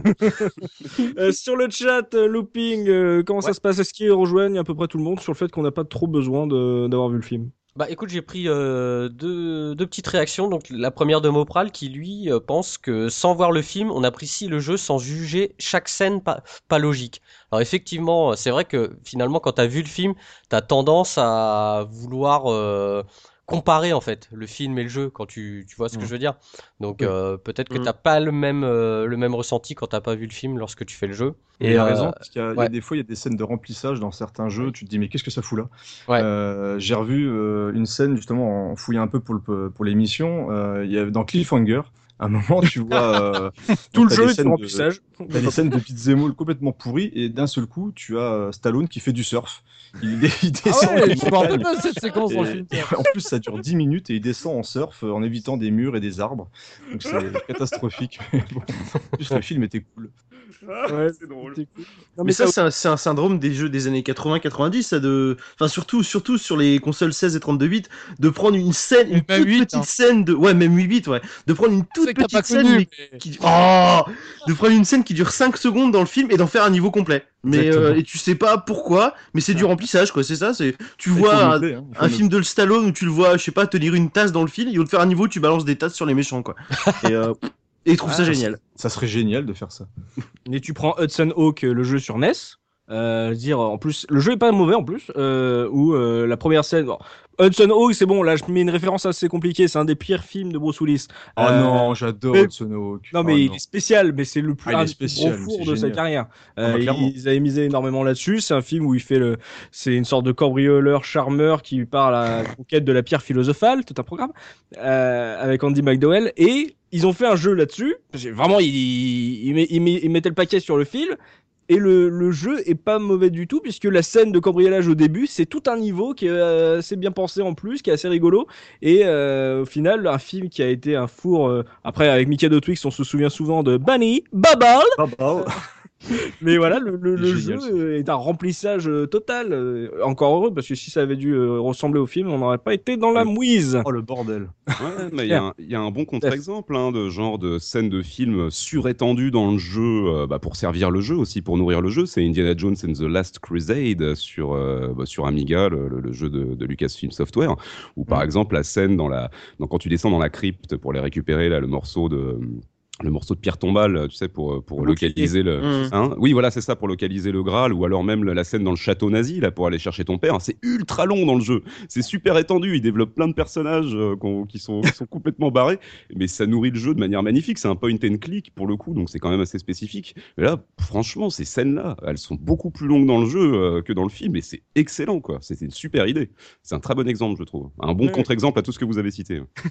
Et puis, pour pas être trop méchant avec vous, on ne parlera pas de Wayne's World. Euh, troisième point, euh, sur euh, troisième question, qu'est-ce qui fait pour vous une bonne adaptation? Est-ce que euh, faut reproduire en jeu des scènes importantes, même si, comme on l'a dit, en les en les étirant, en créant du gameplay en plus par rapport à des juste une scène, un plan Est-ce que pour vous c'est important ou est-ce qu'il faut qu'on traite une intrigue qui soit parallèle au film? Dans l'idée que en gros le film vous l'avez déjà vu, ce que vous voulez avoir, c'est ce qu'on ne voit pas à l'écran, comme par exemple un exemple flagrant qui est Enter the Matrix. Soubi, toi, ton point de vue sur cette question. Moi, j'ai- j'aime autant l'un que l'autre. J'ai pas de, j'ai pas de préférence. Euh, C'est vrai que l'avantage du traité, on va dire, des événements qui se passent à côté de l'intrigue, euh, c'est aussi plus facile pour avoir quelque chose d'homogène, de logique en termes de contenu euh, au niveau du gameplay, parce que bah forcément quand tu fais, euh, t'essaies de reproduire les séquences, les scènes du film euh, telles quelles, bah des fois c'est super compliqué parce que bah au niveau du gameplay, ça, c'est pas du tout adapté. L'avantage de l'intrigue parallèle, c'est qu'au moins tu as un univers qui est cohérent. Donc j'aime beaucoup, on en a déjà parlé, comme je disais, dans, dans Blade Runner, c'est là où tu la... c'est c'est absolument magnifique. Après, pour moi, euh, voilà, les, les, les deux se, se valent. Et c'est vrai que le, quand tu as un jeu qui arrive à reproduire euh, bah, les, on va dire les scènes clés d'un film, celles qui t'ont marqué, il arrive à, les- à- à leur donner corps avec un vrai gameplay qui vaut le coup, bah, c'est c'est génial. C'est c'est- c'est- au moins tu là, tu as l'impression de devenir acteur du film. Quand tu avais vu le film, tu étais complètement passif, tu as vu la séquence, ça t'a marqué. Puis là, d'un coup, tu revis exactement la même séquence, mais là, tu es en mode euh, actif, et ce qui est beaucoup plus encore immersif finalement que, que la première séquence. Donc euh, voilà, c'est c'est une réponse de Normand là que je vous fais, c'est que bah, j'aime autant le- le- un parti pris que l'autre. C'est pour moi, j'ai pas de préférence. Les, du moment que les deux sont maîtrisés, euh, les deux sont, sont très intéressantes en termes de, de, de jeu que, ce- que, tu, que tu peux générer. Ouais, je vois. Ouais, mais bon, la Normandie, ben, on salue tous les Normands. Euh, Creepers, est-ce que pour toi, justement, c'est euh, l'un ou l'autre te vont? C'est ce que les développeurs en font qui t'intéresse ou euh, t'es plus tranché sur cette question? Donc on est d'accord, à partir du moment où c'est bien fait, tu vas passer un agréable moment. Donc Mm. c'est toujours agréable d'avoir quelque chose de très bien fait et qui te permet de t'immerger un petit peu dans l'univers du film. Après, ce que j'apprécie vraiment, si on reste dans le cadre de l'adaptation vraiment d'un film, euh, si je prends l'exemple, pour moi, l'exemple le plus frappant d'un- d'un- d'une adaptation qui m'a vraiment fait re-rentrer dans l'univers d'un film, c'était euh, le King Kong d'Ubisoft. Oui. Euh, je l'avais pris à l'époque sur 360, c'était un de mes premiers jeux. Et, et clairement, il y avait un vrai travail, une vraie collaboration, ce qui est assez rare d'ailleurs pour être signalé, entre, le, entre Peter Jackson et. Euh, mince, bien sûr, j'ai oublié son nom. Chez Lancel. Chez Lancel, voilà, sur, chez Ubisoft, et il y avait un, un gros travail sur la mise en scène, où on avait très peu de choses indiquées à l'écran, où on, vraiment, on, se retrouvait vraiment immergé sur l'île qu'on avait, euh, qu'on avait sur le film. Bon, en plus, moi, j'avais vraiment beaucoup aimé l'adaptation de Peter Jackson, donc du coup, ça m'a vraiment aidé à rentrer. Donc, tu avais la musique, tu avais le travail sur, bah, justement, le, le fait d'avoir King Kong qui était vraiment en face de toi, et tu avais un gros travail sur l'échelle avec les dinosaures, etc. Donc, ça m'a vraiment permis de m'immerger complètement dans le jeu, et en plus, le jeu était bon. Donc, euh, moi, Et en plus, euh, quand tu jouais euh, le personnage de Jack, Ouais. euh, c'est en vue à la première personne, ce qui évitait de modéliser le nez d'Adrian Brody. Ouais, Déjà. parce que du coup, ça- Oh, oh non Ah. Oh, c'est nul ça. mais Euh, c'est un avantage. Oui, oui. mais c'est mais c'est vrai que ce qui est vraiment important, et genre Body, parce que je, je viens de le voir sur le chat et c'était quelque chose que je voulais placer, c'est qu'il y a certains jeux aussi que, que j'apprécie beaucoup en tant qu'adaptation parce que en gros, c'est tu adaptes, mais tu en fais un gameplay. Alors. Je, je cite pour faire plaisir à Mikado Twix Street Fighter The Movie où en gros finalement tu ne fais que reprendre les personnages pour en faire un jeu de baston. Mais il y a plein d'autres jeux qui sont assez intéressants comme ça en termes d'adaptation parce que notamment un qui m'a beaucoup marqué c'est Star Wars Racer qui on reparle de Star Wars épisode 1 une séquence du film qui est la, séquence des courses de pod bah, l'intelligence de ceux qui ont développé Star Wars Racer était de se dire ça, ça pourrait en faire un super jeu de course à la F0. Donc on va pas se faire chier avec tout le reste du film, on va en faire un jeu tout seul qui, Mm. qui se tient. Et en gros, pour l'anecdote, alors je sais pas si les gens le savent, mais il y a deux jeux euh, Star Wars Racer. En fait, tu le Star Wars Racer arcade et le Star Wars Racer qui est sorti sur console, qui sont deux jeux différents. hein. Souvent, on les associe, mais en fait, c'est deux jeux euh, bien distincts.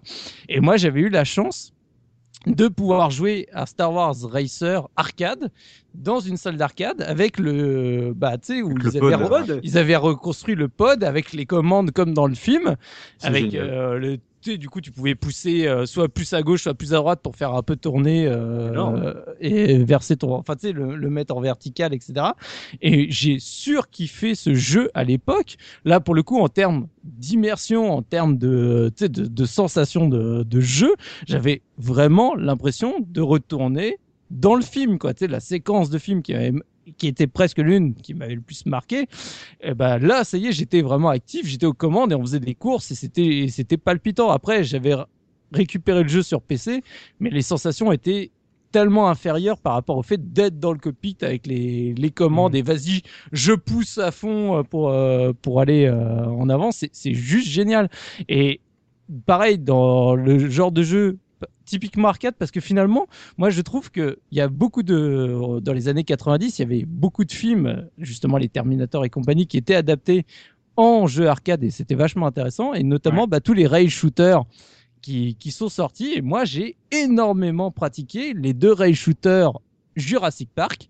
Oh oui. le 94 qui était enfin pour le premier film et celui après qui était sorti pour euh, euh, Le Monde Perdu, The Lost World, les deux je les ai énormément pratiqués et je suis désolé mais quand tu sors du film que tu avais pris une méga claque, c'était génial. Et après tu vas à la salle d'arcade et tu prends le flingue et tu dois la première séquence du premier euh, donc de 94 où tu te fais courser par le T-Rex et tu dois tirer euh, comme tu peux euh, sur, sur le bestiau mais ça fait son méga effet quoi. C'est le truc euh, moi j'étais en transe à cette époque. C'est là où j'avais envie de mettre des piécettes quoi. Et C'est- là, mais tu, tu mets le doigt sur euh, la particularité en fait de l'époque, c'est que tu avais la puissance de l'arcade à l'époque, Oui. et tu avais ta 16 bits à la maison qui te permettait pas d'avoir les mêmes rendus euh, du coup sur, sur du Jurassic Park, qu'il y avait eu Oui. même un, un rail shooter Terminator, je crois, sur euh, Ah, voilà, ça Terminator parler, ouais. versus euh, Mhm. versus Robocop, je crois, un truc comme ça, et donc Ah c'était clairement moins joli et moins fun à jouer. Mais euh, là où tu as raison, c'est qu'il faut réussir à, à, à penser un gameplay euh, assez fixe pas à partir dans tous les sens et faire 30 millions de gameplay différents parce que dans le film il fait ça, parce que dans le film il fait ça, parce que dans le film il fait ça, sinon tu, bah, tu pars dans tous les sens et tu fais un jeu qui a ni queue ni tête et qui, qui est bon nulle part. Quoi, en fait. Donc, il faut vraiment cibler la particularité de l'univers et penser à un gameplay qui va te permettre de t'immerger complètement. C'était le talent qu'avait Ubi euh, sur, euh, sur King Kong et c'est là où ils se sont foirés sur Avatar par exemple. Hmm. Euh, Mm. Je pense à Terminator 2 de Terminator 2 de Midway, donc qui était aussi Ouais. un rail shooter avec des gros flingues où t'incarnais un T800. Moi au début je comprenais pas, je croyais qu'on était euh, John Connor, tu vois. Et qu'on- bah non, t'étais pas John Connor, tu dois protéger John et tu te fais toute une partie dans le futur qui n'est pas dans le film, que pas inintéressante. Bon, ensuite c'est du Midway, hein, c'est-à-dire que c'est de la digite, c'est dégueulasse. Mais ce qui est intéressant, c'est que les acteurs, alors à l'exception de la- l'actrice qui faisait Sarah Connor, les acteurs euh, principaux euh, ont posé pour le jeu. Tu- Ah. ouais, ouais, c'est assez chouette. Donc, t'as pas mal de passages avec Robert Patrick qui est bien ridicule, tout mal digitalisé. Et les versions consoles sont pas si pourries. Hein. La version Mega Drive, souvent on dit oh c'est de la merde, ils ont pas pu refaire les digits comme euh, sur Super NES et comme sur arcade. Sauf que du coup ils ont tout redessiné au pixel et je trouve que ça a vachement mieux vieilli que les digits par exemple. Sans deck. eh ouais. Ouais, les digits, on en reparlera un jour, tiens, on fera un podcast. Les digits. Ah ouais ouais ouais les digits. non, non, je pourtant, déconne. euh, je- pourtant non, je Avant déconne. Digit il était cool. Oui, bah Vandam c'est le spécialiste du digit. Hein. je, je, je, pense qu'on prend tous les acteurs qui ont fait du digit euh, dans l'histoire du jeu vidéo. Vandam il doit être dans le top 5. Hein. il, est, tellement sexe dans Time Cop. oui, voilà, c'est ça. Gros jeu, gros jeu Time Cop. Euh, JP, toi, euh, est-ce que justement pour toi, qu'est-ce qui fait la, une bonne adaptation euh, Est-ce que, euh, comme l'a dit Soubis sur Star Wars Racer, est-ce qu'il faut genre prendre une scène marquante, en faire un jeu? Est-ce qu'il faut respecter toute la trame? Est-ce qu'il faut faire partir dans une trame totalement nouvelle? Qu'est-ce que t'en penses? Dans la mesure où mon adaptation préférée, bon, je triche un tout petit peu parce qu'elle elle aura 10 ans l'année prochaine, mais bon, c'est étant donné que c'est le parrain, que je trouve absolument fantastique, même s'il a ses défauts. Euh, moi, je serais plutôt pour combiner les deux, parce que dans le jeu Le Parrain, pour ceux qui l'ont pas fait, on incarne un personnage qui n'est pas dans les films. Euh, dans le premier film, parce que c'est l'adaptation du premier film seulement, euh, on incarne un personnage qui est pas dans les films et qui prend part à tous les événements marquants du film. Donc c'est lui qui euh, assiste à l'assassinat de Luca Brazzi, c'est lui qui euh, à la fin du film tue les quatre chefs des familles. Bon, je spoil, hein, mais je pense que le parrain ça va. Oh. Et, euh, et moi, je trouve ça intéressant quand on te fait vivre les événements principaux à travers les yeux de quelqu'un qui n'était pas là dans le film. Mais après, euh, ça peut être très bien fait comme ça l'est dans le parrain, et ça peut être super mal fait et tu comprends rien. Donc euh, c'est tout un équilibre à trouver, mais euh, quand la quête, quand des quêtes secondaires sont ajoutées à la quête principale du film, je trouve mmh. que ça peut rendre un mix vraiment intéressant. Il était dans le jeu quand même, Al Pacino, pas? Non, Al Pacino, c'est le, le, seul qui est pas dans le, dans le jeu. Mais c'est bah, curieux alors qu'on joue un personnage euh, totalement inconnu dans, dans, ce jeu, tiens. Bah, mais c'est amusant parce que pour l'anecdote, pas très longtemps après, ils ont sorti le, une autre adaptation euh, d'un film d'Al Pacino, Scarface, où Al Pacino est modélisé dedans, mais c'est pas sa voix. C'est un mec qui limite, euh, qui imite Al Pacino, qui fait un accent cubain. Donc c'est. Oh, oh, ils nous vendent du rêve. Mais c'est un jeu qui est pas mal parce que t'appuies sur un bouton et il dit motherfucker toutes les deux secondes et c'est trop bien. Game of the Year. Euh, ouais, donc euh, pour toi, ouais, c'est bien de vivre euh, ça, créer un nouveau personnage. Toi, ça te dérange pas?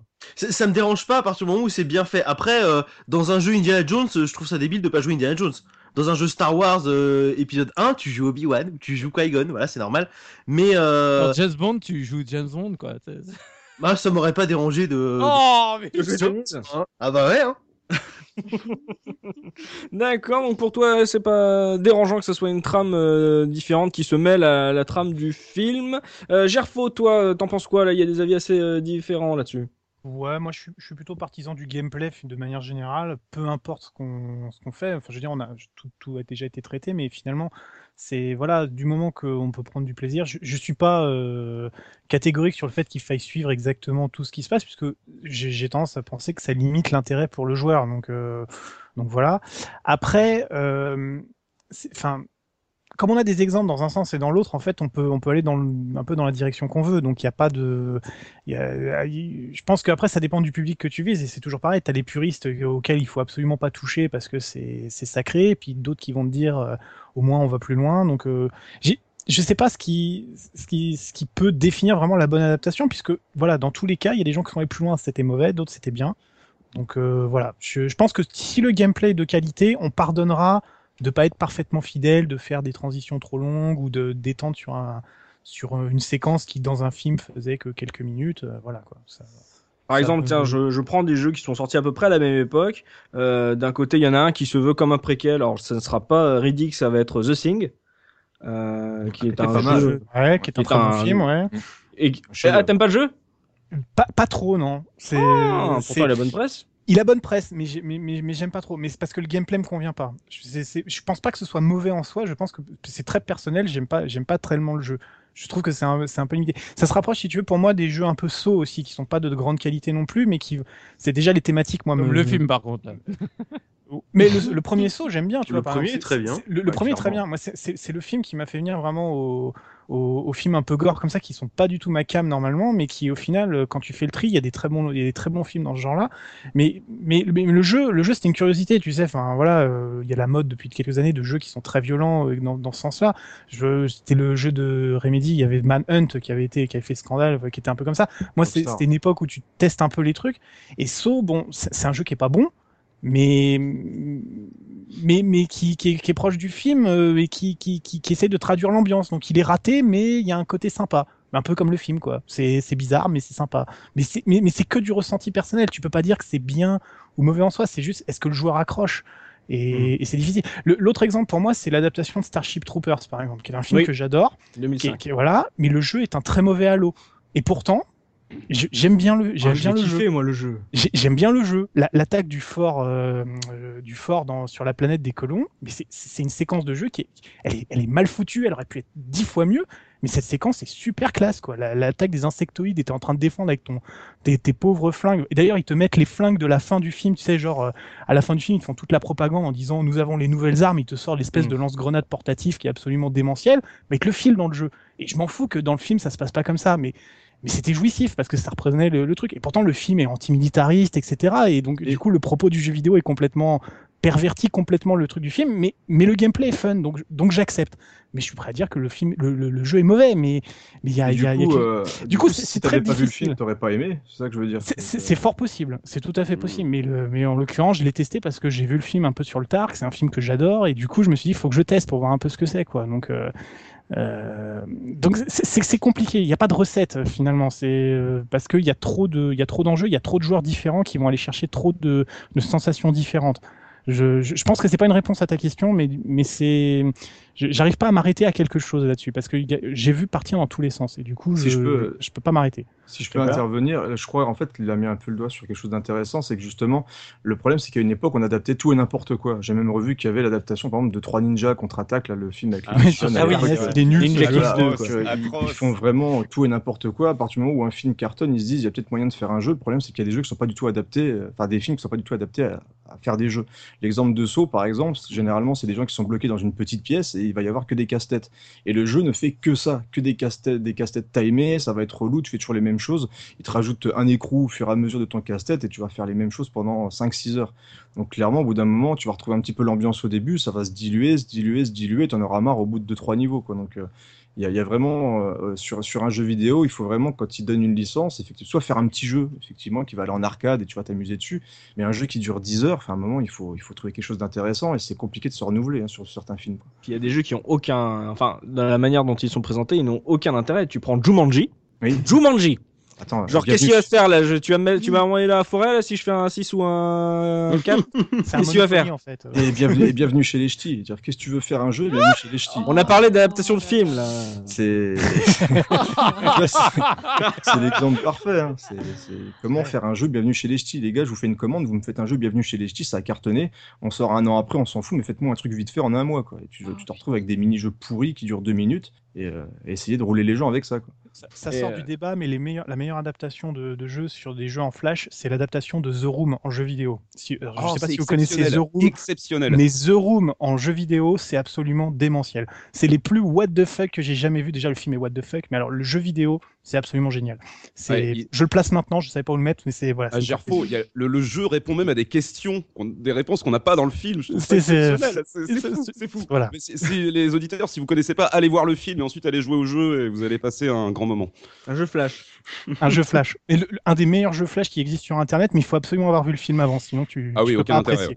C'est adapté d'un chef-d'œuvre aussi, il faut le dire. Hein, euh, ah ben, c'est euh, on est au niveau du Rocky Horror Picture Show avec ce film, donc tu vois. Ah oui, d'accord. Euh, dans le terme, dans le, en termes de, de, de cultissim, cultissimité, quoi. Mais il ah faut avoir vu ce film pour comprendre. En, termes de, en termes de qualité, il faut pas comparer les deux. Hein. Non, faut pas comparer. mais non, mais bien sûr que non, mais en termes de cultissime, on en est à ce niveau-là, quoi. Donc c'est. On est d'accord.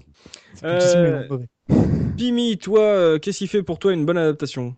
Pour moi, euh, j'ai peut-être l'esprit un peu fermé, mais dans la mesure où c'est une adaptation, je trouve qu'il devrait y avoir beaucoup, euh, ben, beaucoup de scènes en fait que l'on retrouverait du, film sur le jeu vidéo et que les le plus en fait ce, qui est inédit au jeu, ce serait plutôt euh, ça passerait plutôt en arrière-plan parce que voilà une adaptation donc du coup pour ma part je trouve qu'on devrait pas forcément tout euh, pas, excuse-moi, pas prendre forcément tout, euh, tout le film dans son entier, minute par minute, seconde par seconde, mais au moins prendre euh, les moments les plus importants, et pas qu'un seul moment, mais vraiment les moments les plus importants et les, intégrer dans le jeu. Et tout ce qui est donc tout ce qui est ben, vraiment inédit au jeu, je trouve que ça pourraient être plutôt des quêtes annexes et, qui passeraient en arrière-plan. Euh, c'est comme la musique, mais ça on en reviendra, on reviendra après. Mais je, trouve qu'on de, on devrait vraiment retrouver beaucoup beaucoup d'éléments du, film en fait dans le jeu. Donc jouer un personnage qui n'est pas dans le film et qui fait une aventure parallèle au film, toi ça te plaît pas? Ouais, ouais, moi ça ça me plaît pas, ça me plaît. Enfin c'est voilà, c'est juste euh, parce que j'ai l'esprit fermé dans le dans le sens où si c'est une adaptation, vaut mieux respecter l'œuvre originale. D'accord. savoir quels sont les jeux que tu aimes bien, qui sont des adaptations, parce que Enfin, dans mon esprit, les jeux qui sont fidèles au film sont des mauvais jeux. Ah oui, non, mais je alors, si, tu as peut-être des exceptions et je suis très curieux de les entendre, mais euh, c'est très intéressant parce que finalement, ça revient le, c'est le côté puriste dont je parlais tout à l'heure, quoi, et qui, moi, n'est pas du tout mon, mon point de vue. C'est mais pas tant que ça en fait. C'est ça le truc, c'est que j'ai pas apprécié tant de jeux que ça. Ouais, d'accord. du coup, ça explique. Voilà. C'est-à-dire que je sais que ces jeux sont pourris, mais quand même, je veux que. Ça... Non, non, mais. mais non, mais pourquoi pas hein, Je veux dire, euh, Soubi, lui, euh, il, a, il, a, acheté les, ces jeux-là pour ça, euh, parce que c'était des adaptations des films. C'est chacun son petit sadisme, hein, tu fais ce que tu veux, Mimi. Hein. Zéphirin, toi, tu rejoins qui là-dedans dans ce, cette question? Alors, qu'est-ce qui fait une bonne adaptation? Réponse ben, un bon jeu. Voilà. Salut tout le monde, ciao, à bientôt. merci Zéphi. ce qui est c'est la fidélité, c'est vachement chouette.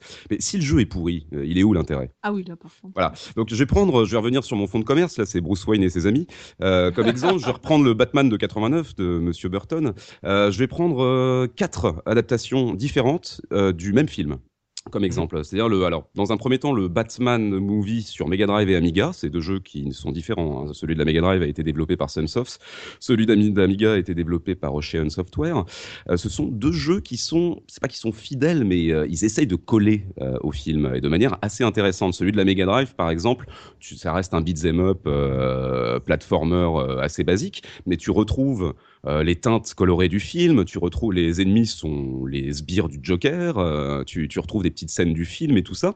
Euh, le jeu Amiga est encore plus surprenant de ce côté-là. Tu as comment dire En fait, dans le jeu Amiga de l'adaptation de ce film, il y a un truc qui m'a qui m'a marqué, c'est qu'en fait, comment comment expliquer? Les niveaux, enfin les niveaux sont conçus en fonction des événements du film c'est pour moi c'est la version la plus fidèle. Tu as des mécaniques en fait de gameplay qui sont liées directement au film. Par exemple, euh, un espèce de petit puzzle game qui consiste à euh, essayer de trouver l'antidote au gaz toxique du Joker, euh, ou un niveau où tu es en Batwing et tu traverses les villes de Gotham City et tu dois avec les espèces de, ciseaux là, tu dois découper les câbles. Crochets. Voilà, les crochets qui, qui, permettent de couper les câbles des gros ballons du Joker mm. qui doivent déverser donc le gaz toxique sur la ville. Donc c'est assez rigolo. T'as as tout un tout un tas de trucs comme ça rigolo aussi dans ce film le, combat final, il n'y a pas de combat. Tu vois le Joker, tu arrives en haut de la cathédrale de Gotham City. Je suis désolé de spoiler le film pour ceux qui l'ont pas vu. En 89, il y, a, prescription. tu, ne combats pas le Joker. C'est-à-dire qu'il est en train de grimper à l'échelle de l'hélicoptère. Tu, tu lui envoies un coup de grappin en diagonale et il se casse la gueule et tu le vois tomber, en fait, chuter. La caméra suit euh, tout le niveau, en fait et tu vois le. Joker tomber sur le côté et s'écrader par terre. C'est pas du tout spectaculaire, mais c'est voilà, mais c'est étonnant et c'est super efficace. Alors là, j'ai cité donc pas un boss? Bah, c'est pas le boss, c'est tu lui mets un coup de grappin et c'est fini. C'est bizarre, mais en même temps c'est intéressant parce que ça suit vraiment le. Alors bon, il n'y a pas de combat avec le Joker. Euh, c'est un peu, ça, saute le combat avec le Joker et après, poum, ça raccorde à ça. Euh, donc j'ai cité la version Mega Drive et Amiga qui sont des adaptations relativement fidèles, mais qui sont pas terribles, terribles, on va dire. C'est pas des grands jeux. Par contre, tu prends les versions Nintendo et Game Boy que j'adore par-dessus tout, c'est deux de mes jeux préférés de tous les temps, qui n'ont mais strictement rien à voir avec le film. Il y a strictement, enfin les raccords, c'est bah, tu traverses Gotham City, à un moment donné, tu es dans la, es dans la, dans l'usine. Euh, l'usine là où le, Joker va, va, va, devenir le Joker, l'usine de produits chimiques. Euh, il y a un niveau dans le musée euh, sur Game Boy, tu combats le Joker à la fin, mais le reste c'est n'importe quoi. C'est des jeux de plateforme, tout ce qu'il y a de plus classique. Mm. Mais comment dire à choisir, je prends le Batman sur Nintendo et sur Game Boy, tu vois ce que je veux dire Je me fous que ce soit fidèle finalement, je veux des bons jeux quoi. Et tout à l'heure je citais Indiana Jones sur sur sur Amiga, euh, tu as des intrigues parallèles et tout ça, c'est excellent. Euh, alors c'est un, un, exemple un peu un peu spécial Indiana Jones parce que ça suit vraiment le film, ça ajoute des petits trucs, ça en retire et en même bon c'est relativement fidèle. Je, je trouve que c'est vraiment l'exemple parfait en fait, le, le, bon point and click qui suit le film Ensuite, c'est un truc qui a été fait en interne. Hein. C'est, ça a été fait au Skywalker Ranch, hein, ce truc-là. Bah, c'est vrai, c'est vrai, c'est vrai. Et le jeu est exceptionnel. un autre exemple d'adaptation que j'adore, c'est le Aliens de Konami en arcade. Je sais pas si vous avez fait ce jeu, mais c'est une pure merveille. C'est quoi comme genre? C'est un Final Fight Non, non, non. c'est un mélange, c'est bizarre. C'est un mélange entre un contrat et un beat'em up. Euh, c'est une pure tuerie ce jeu. Je conseille à tout le monde de le faire. Il y a une putain d'ambiance. Ça suit le film tout en étant un super jeu d'action. Enfin, c'est le, compromis parfait. Il y a une ambiance de, malade. C'est super créatif. C'est super inventif. Euh, il y a plein d'aliens qui n'existent pas dans les films. Ils ont inventé des trucs chelous. Mais ça passe. C'est excellent. Les combats contre la reine alien. J'en ai encore des frissons rien que d'y repenser. Super jeu. Voilà. Les adaptations super cool. Euh, donc en gros, voilà, pour moi en fait, si tu veux, euh, euh qu'il y ait euh, des scènes fidèles, enfin qu'il soit, qu'il y ait des scènes fidèlement reproduites du film, qu'il y ait d'un traitement d'intrigue parallèle, tout ça, c'est cool, c'est des bons points, mais à mon sens, ça n'est pas décisif. Pour moi, l'important, c'est simplement de concevoir un bon jeu. D'accord. Et par exemple, pour un jeu sorti en 1996 qui est Monty Python Sacré Graal, tu t'attends à quoi comme gameplay? Oh putain, c'est vrai. Ah, bonne question. Je m'attends à un combat de folie avec le lapin. je m'attends à démembrer un chevalier. À part ça, je ne sais pas.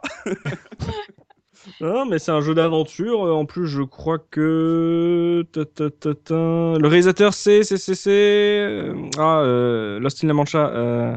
Ah, euh, Terry Gilliam. Terry Gilliam, il est directeur aussi sur le jeu en plus. Oh, c'est non. Oui, oui c'est celui qui fait le le, le, mec qui tape avec les noix de coco dans le film, euh, qui fait les bruits chauds, qui fait les, les pas du cheval. il fait toujours les personnages pourris dans les mondes.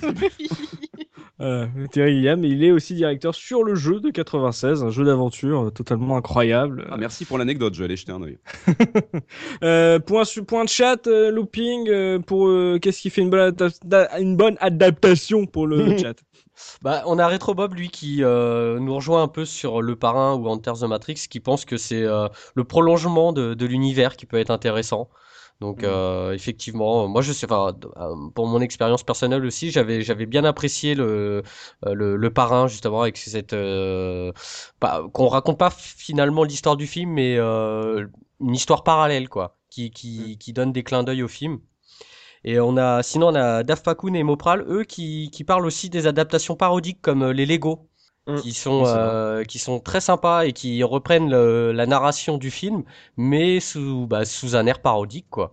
Donc oui, ça, puis en gameplay, c'est toujours euh, incroyable de collectionner des, des bouts de jouets. non, mais ça, ça reste des très bons, ça reste des très bons jeux, hein, les Lego.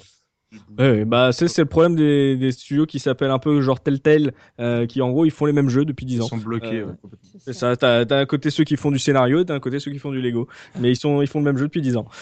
sinon, moi j'avais euh, un dernier point à donner sur qu'est-ce qui fait une bonne adaptation? C'est un peu une dédicace. C'est en fait une bonne adaptation, c'est ce qui fait que tu vas acheter tous les exemplaires du même jeu que tu croises. Et je pense à La Secousse, notre ami, qui à chaque fois voit un The Warrior, ne peut pas s'empêcher de l'acheter. Et ben je pense que donc The Warrior, c'est l'adaptation ultime en jeu vidéo, parce que réussir à conditionner quelqu'un pour que dès qu'il voit un exemplaire, il l'achète, ouais, mais là, c'est en mode euh, psychopathe à, à trappe-cœur, là. Parce qu'il de son aveu à lui, euh, lui-même, il l'a jamais fini le jeu. Donc, euh. Et c'est un cas particulier en plus de Warrior, parce que c'est une des rares adaptations vraiment être sortie hyper longtemps après le film. C'est quand même ah, j'en ai une vraie volonté, en fait. J'en ai pas mal. J'ai Bon Baiser de Russie qui est sorti en 2005. Ah oui, exactement. Mm. Et j'en ai un autre que je ne peux pas vous dévoiler, puisqu'il fait partie du quiz de la fin. mais sinon, ouais, il y, a pas, y a quelques jeux comme ça qui, qui ressortent un peu tard, mais qui certainement euh, pour euh, diverses raisons. Les, mecs tu, qui fait tellement le film. Tu dis qu'il y a une vraie volonté de faire un bon jeu. C'est peut-être la différence des fois avec les jeux où c'est des jeux de commande généralement. Tu dis les mecs de chez Rockstar, ils voulaient faire un bon jeu, ils ont kiffé, euh, ils ont kiffé le film. Ils disent bah tiens j'ai envie d'acheter parce que c'est pas non plus une licence super forte, on va dire. Même si les cinéphiles vont connaître The Warrior et, apprécier beaucoup ce film-là, tu te dis les mecs ils avaient envie de faire un bon jeu. C'est un petit peu les décalés des fois de certains mecs qui, bah, qui vont te faire, je sais pas moi, justement Saw 2 ou qui vont te faire les Razmoquettes le film. Enfin voilà. Les gens trop pressés, euh, comme euh, ceux qu'on fait Minority Report où ils avaient même pas les droits pour la tête à Tom Cruise quoi. c'est vrai que c'est pas le jeu, mais. C'est un blondinet. Bon, pourquoi pas, hein Après, il y a des trucs où tu peux te poser des questions, du genre euh, le film L'attaque des tomates tueuses, pourquoi il y a eu une adaptation sur Game Boy? Tu ne sais pas. Non, sérieux? Si, si, il y en a même eu deux. Il y a eu une adaptation en 86 et une en 91, et tu ne sais pas pourquoi ce film-là a eu une adaptation. Il y a Georges Clooney ou pas? Alors je ne sais pas parce que c'est du pixel, mais à mon avis, il doit avoir fait un petit clin d'œil à, à Jean dedans. Non, mais par contre, on peut vraiment remercier tous euh, justement le principe des adaptations de films en jeu vidéo parce que déjà, sinon, un bon tiers des vidéos du joueur du grenier n'existerait pas. Ah, mais- Et c'est surtout que aussi un des bonnes parties de rigolade n'existeraient pas non plus parce que franchement qu'est-ce que c'est fandard de euh, enfin de jouer à une mauvaise adaptation pendant quelques minutes de voir à quel point et- et bah, justement là comme les tomates tueuses tu dis mais non ils ont osé. Et, et tu vois ça crée de la curiosité ça crée de l'envie d'aller voir quand même quel est à quoi ressemble cet étron euh, Est-ce que c'est pas les meilleurs nanars du jeu vidéo Ah, c'est ça, mais si je suis Oui. d'accord Après, ils- euh, Ils ont aussi adapté Plan 9 from Outer Space. hein. Ouais, mais oui, j'allais en parler, merde. Juste en une précision, 92 sur Amiga. ça, ça fait sourire quand, quand il rejoue en émulation, mais mets-toi à, à la place du, du pauvre gamin qui avait eu ça à Noël. tu vois, c'est là où c'est Ah, il triste, faut- quoi. Il faut du recul pour rigoler quand même. Voilà, c'est Après ça, voilà. 70 balles, euh, clairement. Tiens, mon petit Kevin, voilà Plan 9 from Outer Space. Démerde-toi avec ça. Ah, c'est vrai que le film était tellement bien. Super. Ouais, mais bon, voilà, des, des fois t'as Moonwalker, c'est le film est nul, mais euh, le jeu vidéo est cool. quoi. Des fois, il y a des surprises. Voilà, des fois on a des surprises. Euh, dernier point avant de passer à la pause musicale, justement, ça va être de la musique, puisqu'on va parler du respect de l'OST. Est-ce que pour vous, le respect de l'OST est-il important? Est-ce qu'il faut vraiment que ça soit un peu dans le style du scénario? Est-ce qu'il faut justement entendre la musique du film pour que euh, y ait une sorte de respect, une sorte de, de saveur euh, par toute particulière qui, qui s'installe, euh, Soubi? Ah bah là- là-dessus par contre ouais moi je au niveau des OST surtout sur certains films où les OST sont absolument euh, j'ai envie de dire cultissimes euh, en fait c'est le fait de retranscrire au mieux euh, cette OST ça, moi ça m'a toujours donné un petit un petit sentiment de frisson quoi tu que ce soit sur les Star Wars ou quel que soit n'importe quel autre jeu dès que tu commences à reconnaître quelques notes Enfin, c'est c'est c'est juste jubilatoire. Donc euh, moi là-dessus, euh, j'avoue que j'aime euh, vraiment là quand ils vont à fond au niveau de l'OST. Alors après, ça n'empêche pas d'avoir ses propres morceaux et euh, et de les développer, mais à minima le thème central du film. euh, il faut qu'il soit dans, faut qu'il soit dans le jeu juste pour te faire jubiler, quoi. Tu sais, c'est- on a parlé juste de Mission Impossible tout à l'heure, euh, brièvement sur Nintendo 64, et ce qui m'avait fait kiffer le jeu quand je l'avais, quand je l'avais essayé à l'époque, bah, il y a deux choses. C'était un, la scène des lasers, parce que c'était la scène du film, mais c'est c'est surtout la musique d'intro, quoi. Tu sais, quand tu lances le jeu et que tu entends cette musique euh, absolument culte de Mission Impossible, bah voilà, t'es t'es déjà dedans, quoi. Mm. C'est presque ce qui fait le meilleur euh, premier effet d'immersion, je trouve, la musique, euh, le, thème. C'est ce qui te met tout de suite dans l'ambiance et dans l'adaptation du, du film, quoi. Ouais, c'est vrai ça. Mais euh, d'ailleurs, euh, en plus de l'OST, euh, même si euh, pour le 8 et 16 bits, euh, c'est les seuls trucs qu'on aura, mais n'hésitez pas, par exemple, sur les, les, les générations plus récentes, sur justement le doublage. Est-ce que justement c'est important pour vous que ça soit l'acteur euh, Mhm. qui double son personnage, comme euh, l'a dit JP avec, euh, avec Scarface, quoi. Donc, euh, des fois, on a des problèmes. Euh, Gerfo, toi, est-ce que c'est important l'OST euh, que ça respecte celle du film?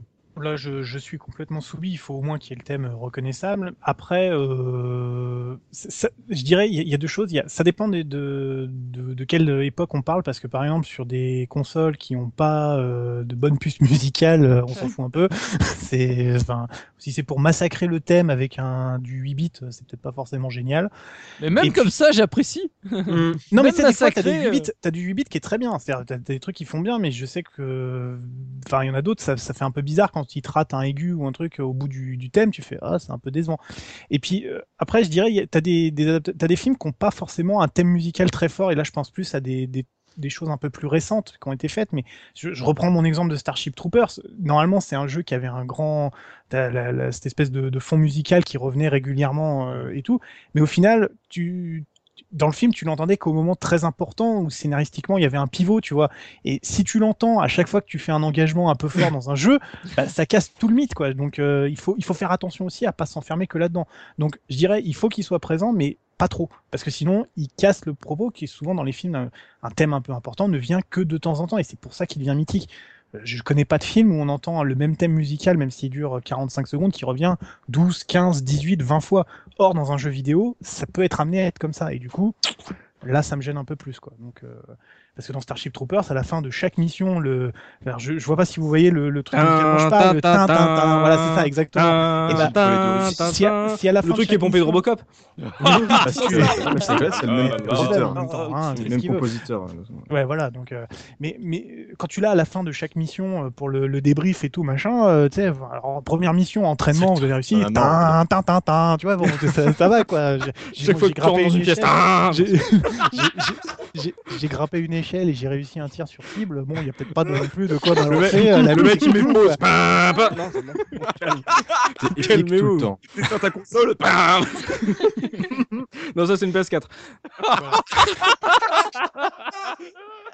Donc euh, avec euh, ouais, mais avec parcimonie pour toi, avec, Jarfo. avec modération et surtout ne pas s'empêcher de faire d'autres choses parce que dans le jeu, le, le temps du jeu n'est pas le temps du film. Donc du coup, il faut aussi pouvoir étirer un peu. Ou parfois s'en passer, mais ça c'est un autre, un autre Mm. problème. Zephy, toi, ton avis là-dessus? Alors, euh, la question, le respect de l'OST est important. Il faut un bon jeu. Au revoir. Tant que la musique est bonne. Ah, ouais, quand la musique est bonne. Mais non, regarde, exemple Indiana Jones and the Last Crusade, c'est cool parce que tu retrouves les thèmes euh, de John Williams tout au long du jeu. Mais les orchestrations sur Amiga, elles sont toutes pourries. C'est dégueulasse, c'est insupportable. Moi, ça me défonce les oreilles. Je m'en rendais pas compte quand j'étais gosse, mais là, je l'ai relancé pareil il y a quelques jours. C'est ignoble. Euh, je prends l'exemple de Super Star Wars sur Super NES, c'est sympa aussi. C'est-à-dire que tu retrouves aussi les compositions et tout, mais ça reste du son Super NES pas démentiel. Ça fait le boulot, mais moi, ça me, comment dire, ça ne me transcende pas les oreilles non plus. Euh, comment dire? Voilà, je vais reprendre.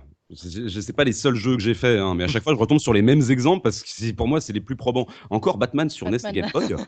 Franchement, je m'y attendais pas celui-là. Aliens. T'es Aliens. que t'as préparé l'émission? Pardon? T'es sûr que t'as préparé T'as joué qu'à Batman ou quoi? Ah non, J'ai passé la semaine, je me suis refait une vingtaine de jeux, mais à chaque fois je retombe sur ceux-là en me disant bah ouais, mais non, il y a que ça en fait de bon quoi. je suis désolé hein les gars, hein, mais c'est comme Joue ça. à Batman et Tu- Robin, tu, tu, tu verras. sais que Tim. Burton n'a jamais lu un comic book? Mais je vais y venir à ça. D'accord. tout de suite, plus tard. Non non, mais vraiment, j'en ai fait, franchement, j'en ai bouffé. Je me suis même fait Demolition Man. J'ai- Bah et alors? J'ai les yeux qui saignent un peu. Non mais. Bon, je citais aussi Aliens, le Aliens de Konami, les musiques, ça a rien à voir avec le film, mais elles sont géniales. Aucun rapport avec les OST des films, mais ça déchire. Donc, peu euh, discrète sur. Je, je me fous de savoir si c'est les compositions d'origine euh, redigitalisées ou recomposées n'importe comment ou bien. Ah oui, Moi, alors même quand tu les parles musiques de. Demolition Man, euh, j'ai dû le voir une centaine de fois, je serais pas foutu de me meumer euh, l'OST. pareil. Mm. Pareil. Euh, pff, moi, non, plus. moi non plus. Mais tu vois, par contre, Spartan. Si les pubs, les musiques des pubs dans la voiture, je pourrais te les chanter. Ah, ah, ouais. mais, mais tu vois, à l'inverse, sur un Moonwalker, ça m'embêterait énormément qu'il n'y ait pas les musiques de, de Michael Ah Jackson c'est- dans le jeu, tu vois. C'est un peu particulier comme exemple. Moonwalker. Oui, je sais, c'était fait exprès. Le jardin de la vallée, la vallée du jardin. non Vous vous moquez, en vert. vous vous moquez, mais je me suis refait du T2 arcade, je me suis, je me suis fait Willow de Capcom en arcade, je me suis fait les Street Fighter The Movie et Double, Dragon- Double Dragon sur Neo Geo, mais j'ai rien à dire là-dessus. Donc, euh, bon. Avoue que sur T2, il n'y aurait pas la musique des Terminator, tu serais un peu déçu quand même. Euh, non, franchement, écoute les musiques sur arcade, c'est n'importe quoi. hein. c'est pas du tout les musiques du film. D'accord. Voilà. JP, euh, qu'en est-il euh, de l'OST de Demain ne meurt jamais? Non, mais- Alors, je C'est un m'en bon sou- exemple, je m'en souviens pas en plus, mais euh, mais sur GoldenEye l'OST était très bien, mais bon ça c'est pas le, c'est pas de ça dont je voulais parler. Vous parliez tout à l'heure de Gremlins 2 et c'est marrant parce que moi je l'ai pas fait sur NES, je l'ai fait sur Game Boy et je sais pas si sur NES euh, il y a le thème principal ou pas, mais sur Game Boy c'est free complet, hein. il n'y a pas du tout de ce que j'ai entendu de thème qu'il y aurait dans le film, même qui s'en approche d'assez loin, c'est c'est une espèce de 8 bits assez euh, assez nul alors que franchement c'était quand même pas compliqué de prendre le thème de Gizmo qui passe son temps à chanter tout au long du film et de le mettre en 8 bits euh, sur une piste. Sur Game Oui, Boy ça, ça aurait été absolument pas agaçant. non non mais non mais pas en boucle mais genre, sur le menu du jeu. Le menu du jeu c'est c'est une musique 8 bits un peu random tu sais pas d'où ça sort alors que le thème de Gizmo ça aurait été tellement bien. Et du coup bah ça Ça bah ça m'a gêné alors que parallèlement euh, sur l'Empire contre-attaque, sur Game Boy aussi, bah ça commence avec le thème de Star Wars. Et même si la version est pourrie, parce que bon, c'est de la Game Boy, il faut pas trop en demander non plus. et On bah, est d'accord, moi, on n'a jamais dépassé le niveau de la cave de glace. Tu déconnes ou quoi Ex- exactement, Ce qui était dur, ouais. c'était Dark Vador, parce que c'était mon deuxième jeu sur Game Boy. J'ai même, je me suis même fait arnaquer par un mec de Micromania. Je lui ai demandé si le jeu était en français. Il m'a dit oui. Il y avait jamais joué ce con.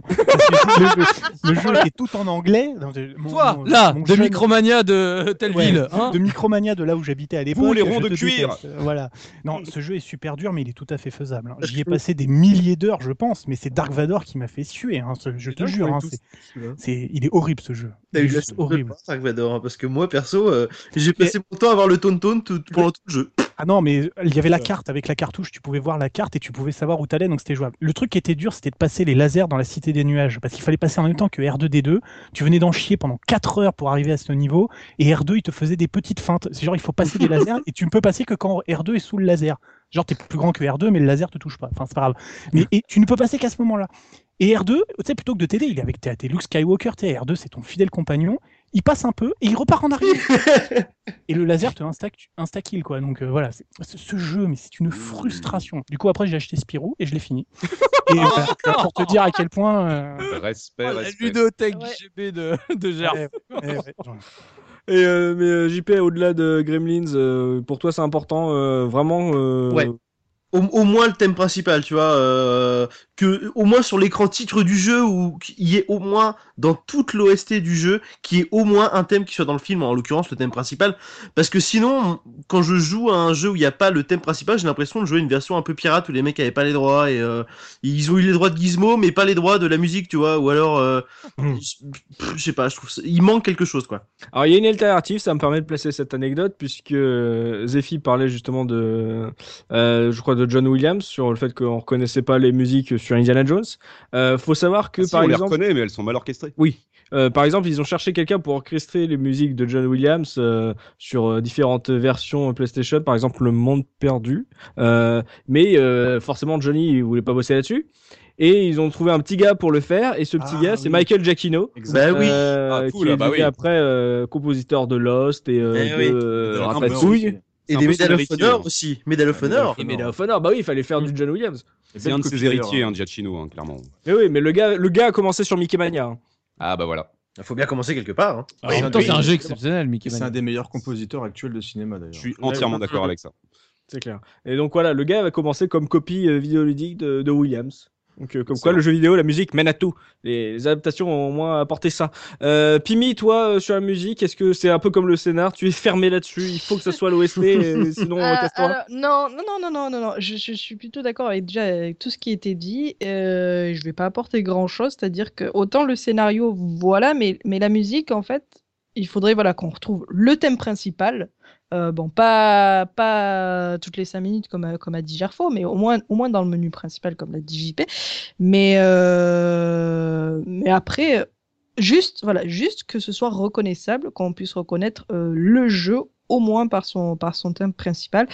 Et peut-être deux, trois musiques, mais bon, pff, je, je, je, je, je dis pas, je dis pas de pomper toute l'OST non plus, mais au Alors, moins toi, tu veux garder le scénario, par Oui, contre je- les musiques, Oui. euh, on peut faire YOLO les gars. euh, y a Non, pas mais tant, tant que ça reste, tant que ça reste euh, des, des bons, euh, des bons trucs, des, des bonnes, des bons thèmes adaptés euh, à la situation, ouais, oui, oui, oui, moi je, Vive les YOLO ST. exactement. Je sors, je me casse, adieu. Oh la vache. Et euh, pour ce qui est des doublages, il faut que ça soit l'acteur ou euh, ça peut être Euh, aussi euh, son sa doublure euh, roumaine. euh, je, je pré- je préférais l'acteur- quand même. Hein. Je... sais pas, moi, ce serait. euh, Surtout si t'as l'habitude de, de les voir, euh, si c'est des séries comme, euh, ben, comme les Star Wars ou les, les- les trucs comme ça, je préfère voir le, je préfère voir l'ac- l'acteur que- que- qu'un autre personnage.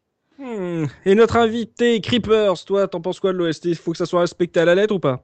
Il faudra au moins effectivement le minimum dans le menu. C'est-à-dire euh, quand tu lances ton jeu, il faut que tu sois quand même tranquillement installé dans ton adaptation, que tu puisses appuyer sur Start et avoir la musique qui part et tu te dis je vais quand même être dedans. Voilà, on est dans le film, on est bien. Honnêtement, il y aurait un Star Wars sans le thème principal et sans les bruits de laser, etc. J'aurais un petit peu de mal à, à m'immerger dedans. C'est ce qui fait d'ailleurs une des forces du, du dernier jeu sorti. Après, il y a pas mal de défauts, mais au moins en termes d'ambiance, t'es dedans. Tu peux tranquillement profiter de ton jeu.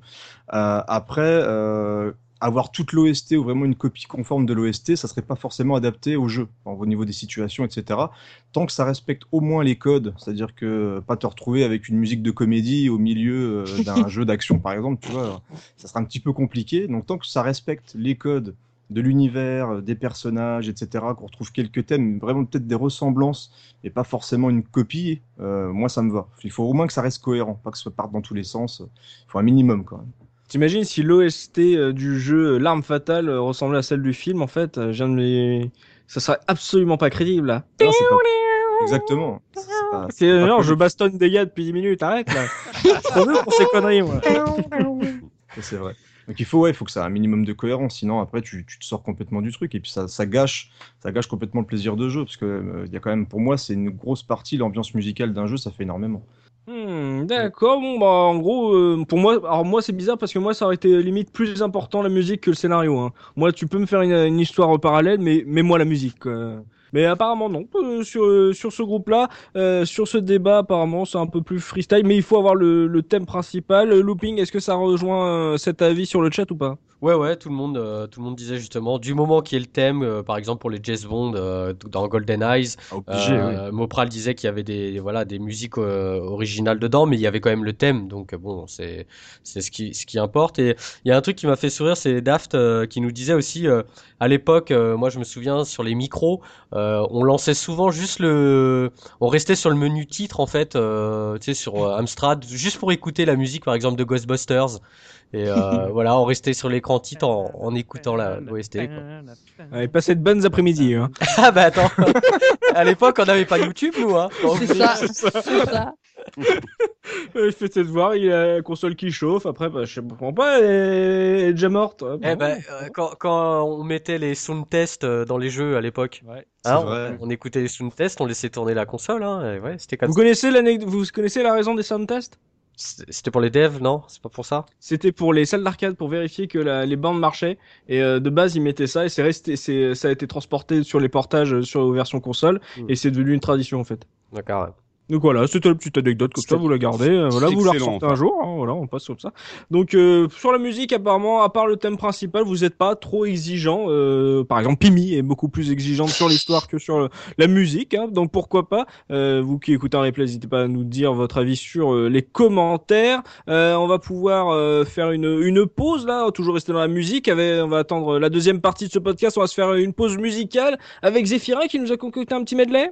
Yeah, bienvenue les petits clous, c'est la case FM. Bon, je vais encore me faire troller ma race là, puisque je vais rester sur mes classiques. C'est-à-dire des sons pas du tout fidèles au film. Le premier, on va entendre le premier stage de Batman sur Game Boy, oh. les mecs. Oh, eh ben, ah, quelle surprise eh, sérieux, oh là là T'as des parts de marché, c'est pas possible. Euh, tu ne crois pas si bien dire, mon, mon, ami. Non, non, voilà, le premier stage de Batman euh, composé par Naoki Kodaka, ou euh, sur, enfin, que je que je surnommerais Dieu sur Terre, et le thème, le premier thème de l'Alien Queen dans Aliens Arcade, composé par Masanori Adachi, qui a bossé sur Contra Spirit, c'est quelques Castlevania donc euh, voilà, ça déchire hmm. sa race. D'accord, bah on se retrouve juste après ça donc pour parler des meilleures et des pires adaptations de films qu'on ait euh, connus, euh, auxquels on a pu jouer. Donc à tout de suite, restez avec nous, on s'écoute la petite bande de Zéphirin, à tout de suite.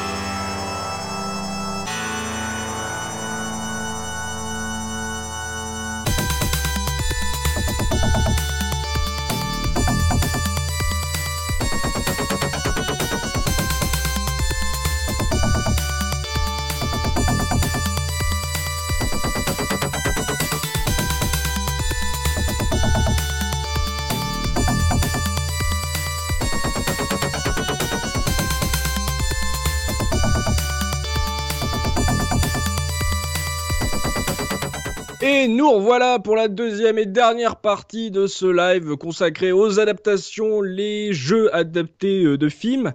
Euh, toujours avec notre invité, Creepers et les Caseurs, Gerfo, Soubi, Zéphirin, JP, Pimi et Looping euh, à, la, régie qui regarde le chat.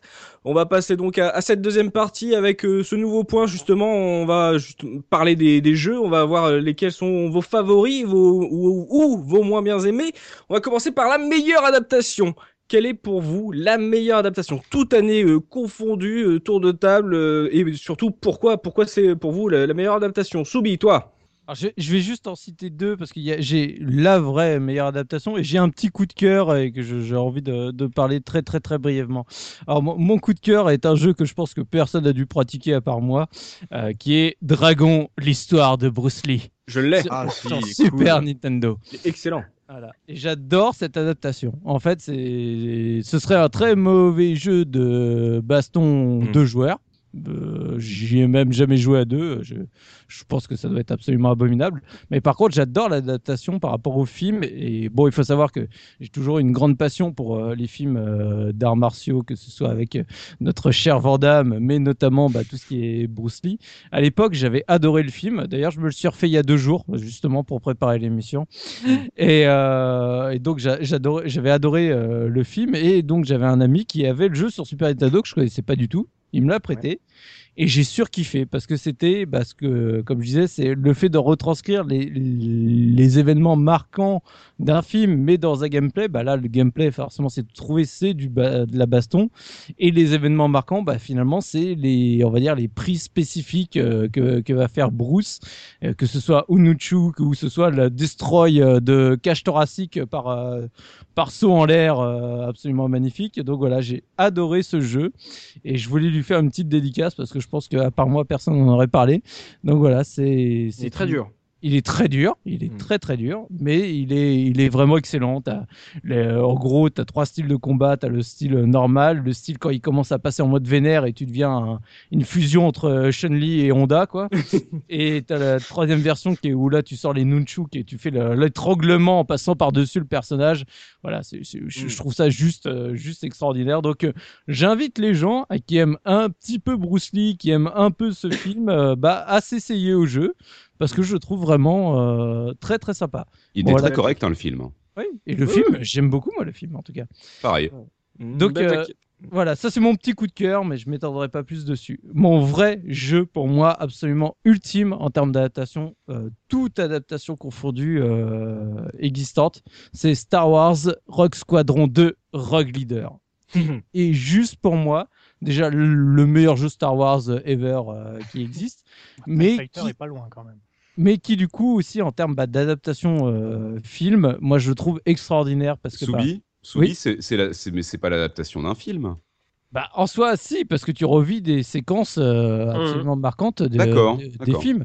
Le, le Star Wars Rogue Leader 2, enfin Rogue Leader, pardon, Rogue Squadron 2, Rogue Leader, faut savoir que la première séquence, c'est la séquence sur l'étoile noire, où tu fais exploser Hmm. l'étoile noire. Ok, ok. Et, euh, enfin, je veux dire, c'est ce, ce C'est jeu l'épisode GameCube celui-là. épisode GameCube. Mm, mm. Donc, jeu absolument magnifique, même encore aujourd'hui.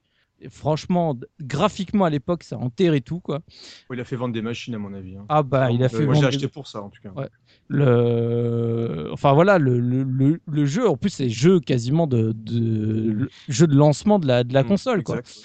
et le jeu est superbe la et après voilà tu revis les séquences absolument clés du euh, des, différents films quoi. La, première mission donc c'est euh, quand tu es sur l'étoile noire et du coup tu dois destroy d'abord au début tu tu destroy des, des espèces de tourelles après tu fais de la chasse au TIE Fighter. Donc là euh, pareil au niveau sensation de jeu enfin c'est juste génialissime. Puis après tu as le passage donc dans le dans le, le- on va dire le canyon de l'é- de l'étoile noire avec euh, bah, les séquences où t'entends euh, Vador qui, qui parle, euh, t'as les séquences où t'as, tu vas voir Obi-Wan qui te dit voilà Luke concentre-toi machin, tu balances le missile, tu fais exploser l'étoile noire, c'est juste génialissime. Et là, par exemple, la mission 3, bah, c'est la bataille euh, sur Hoth, du coup le- euh, la planète de glace là de l'Empire contre-attaque, où t'es là avec ton speeder et tu dois balancer le grappin et tourner autour là de, de je, je me rappelle plus du nom de, de euh, de la TAT pour le faire tomber. Enfin, voilà, moi, ce jeu-là, je le trouve extraordinaire. que ce soit les musiques, que ce soit la mise en scène, que ce soit les missions qui sont choisies euh, pour représenter. J'ai jamais eu autant la sensation de revivre un film que dans ce jeu. Parce que les séquences de shoot sont vraiment hyper, vachement, ultra, méga bien foutues. C'était une euh, dédicace Capcom. Ouais, en gros, c'est, ça reprend euh, ce que, euh, ce que tu as dit sur Star Wars Racer, c'est que ça prend des scènes et ça en fait un jeu et c'est beaucoup plus euh, intense comme ça que essayer de, de faire revivre toute la séquence du jeu, quoi. Voilà. Enfin, tout le, tout le film, quoi. Et du coup, les séquences sont vraiment aux petits oignons, elles sont travaillées, elles sont, enfin, le gameplay est parfait.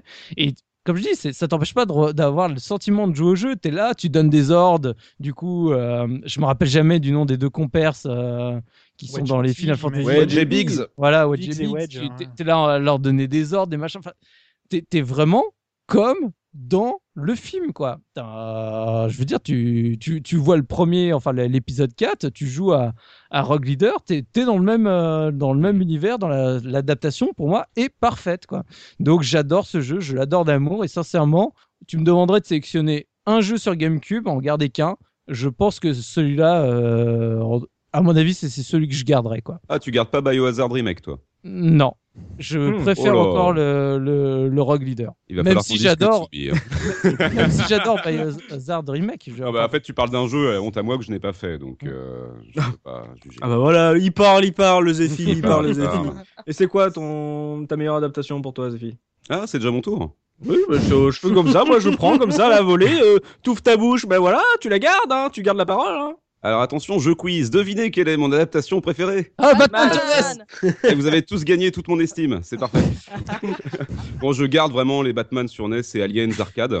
Euh, bah, je suis désolé, mais c'est comme ça. Ce sont des exemples archi probants. Vous allez comprendre pourquoi. Ce sont des jeux généreux avec un gameplay rodé et soigné, une maniabilité qui pour moi est proche de la perfection. Arrêtez de rigoler à l'arrière. Les escapades de petits quoi. J'ai des, ac- des actions chez Sunsoft. Sérieux, mais. Réalisation luxueuse pour les supports d'époque, hein, que ce soit la PCB arcade de 90 Ah, Mais ou la NES. pas comme si tu étais en train de faire un test là. hein. OST en béton, les mecs. là, OST c'est- en béton, les cutscenes sont mortels, mais je peux, je peux dire que du bien de ces jeux. J'ai toujours, en fait, si vous voulez, la raison qui m'a fait euh, scotcher sur ces deux titres-là, parmi la vingtaine que j'ai testé cette semaine et re- ou refait cette semaine pour préparer l'émission, c'est parce que j'ai tout le temps envie d'y revenir. C'est-à-dire des jeux que j'ai tout le temps envie de refaire. Il y, a des, titres que j'ai adorés, mais je les ai fait une fois, je les referai jamais. Tu vois ce que je veux dire? Pour moi, tous les arguments sont bons pour parler de ces deux titres. Si vous pensez que Zephy a été acheté, tapez 1. Vraiment tout ça, tapez 2. C'est le point de Encore Doritos. du Doritos Gate, Batman. Alors, est-ce que les deux jeux que j'ai- dont j'ai parlé sont fidèles? Pas franchement. Dans le cas de Batman, pas du tout. Dans le cas d'Aliens, euh, c'est vite fait. Mais par extension, je vais vous poser une question. Est-ce que le Batman de Tim Burton est fidèle aux comics?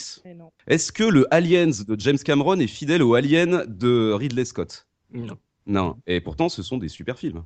Oui, mais après, évidemment, tu me parles d'Aliens. euh, oui. Ah oui. Mais fidélité n'est pas nécessairement synonyme de qualité. Voilà. Mais bon, en même temps, je connais pas suffisamment d'adaptations des 15 dernières années pour pouvoir juger dans la globalité. Donc c'est vraiment l'avis d'un vieux, vieux rétro gamer. Oh là là, le vieux. Euh, Pimi, pour toi, c'est quoi la meilleure adaptation et pourquoi?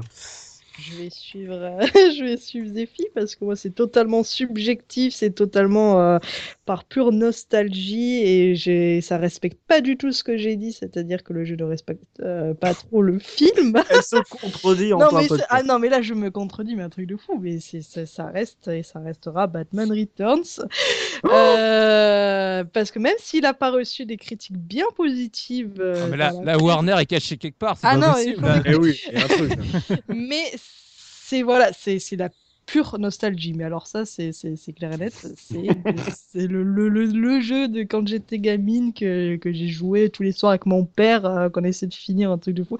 C'est vraiment euh, voilà. Et, et pourtant, ça ça respecte pas du tout le film, les musiques, euh, ça a rien à voir. Enfin, et je, je sais très bien que je vais me faire taper peut-être, mais euh, Mais attends, tu parles de quel Batman Return Celui sur Mega Drive? sur Mega Drive, oui. Mais il est dégueulasse Ah, moi, je- ah, mais- mais Il est infect il est infect, je suis tout à fait d'accord avec toi, mais c'est la pure, la nostalgie pure et simple.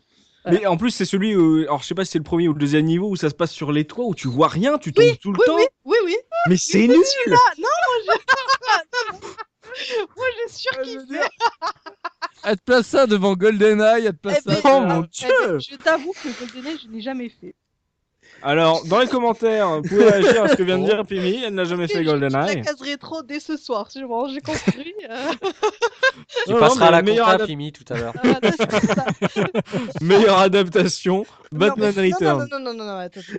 Mais elle est saoule, tu l'as dit tout à l'heure. Voilà, suis- En plus, vous avez vu dans ma tête, je voulais pas y croire parce que j'ai pas tilté depuis le début. J'étais là, oui, certainement pas celui que j'ai fait parce que celui que j'ai fait, qui pourrait l'aimer Et au bout d'un moment, je fais attends, mais attends, mais attends Il est dégueulasse, je suis d'accord.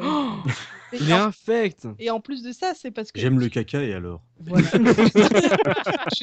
je vais chez Monsieur Paul. C'était c'était Oh, un jeu sponsorisé par là. Professeur Balbuche. Du Batman Returns, mais, Non, euh, mais je... Et tout simplement parce que je n'ai fait les, les, les adaptations, enfin, jeux adaptations de films, j'en ai, ça se compte sur les doigts d'une main, je- j'en ai fait. Donc c'est pour ça que j'ai vraiment absolument pas d'expérience là tu jettes un caillou euh, en l'air, Ah, tu que- tombes sur un meilleur jeu que Batman Returns. Ah oui, mais... attends, attends, attends, attends, en comparaison, s'il te plaît, il y a, il y, a, y a Street Fighter The Movie et un. Mais il est limite mieux.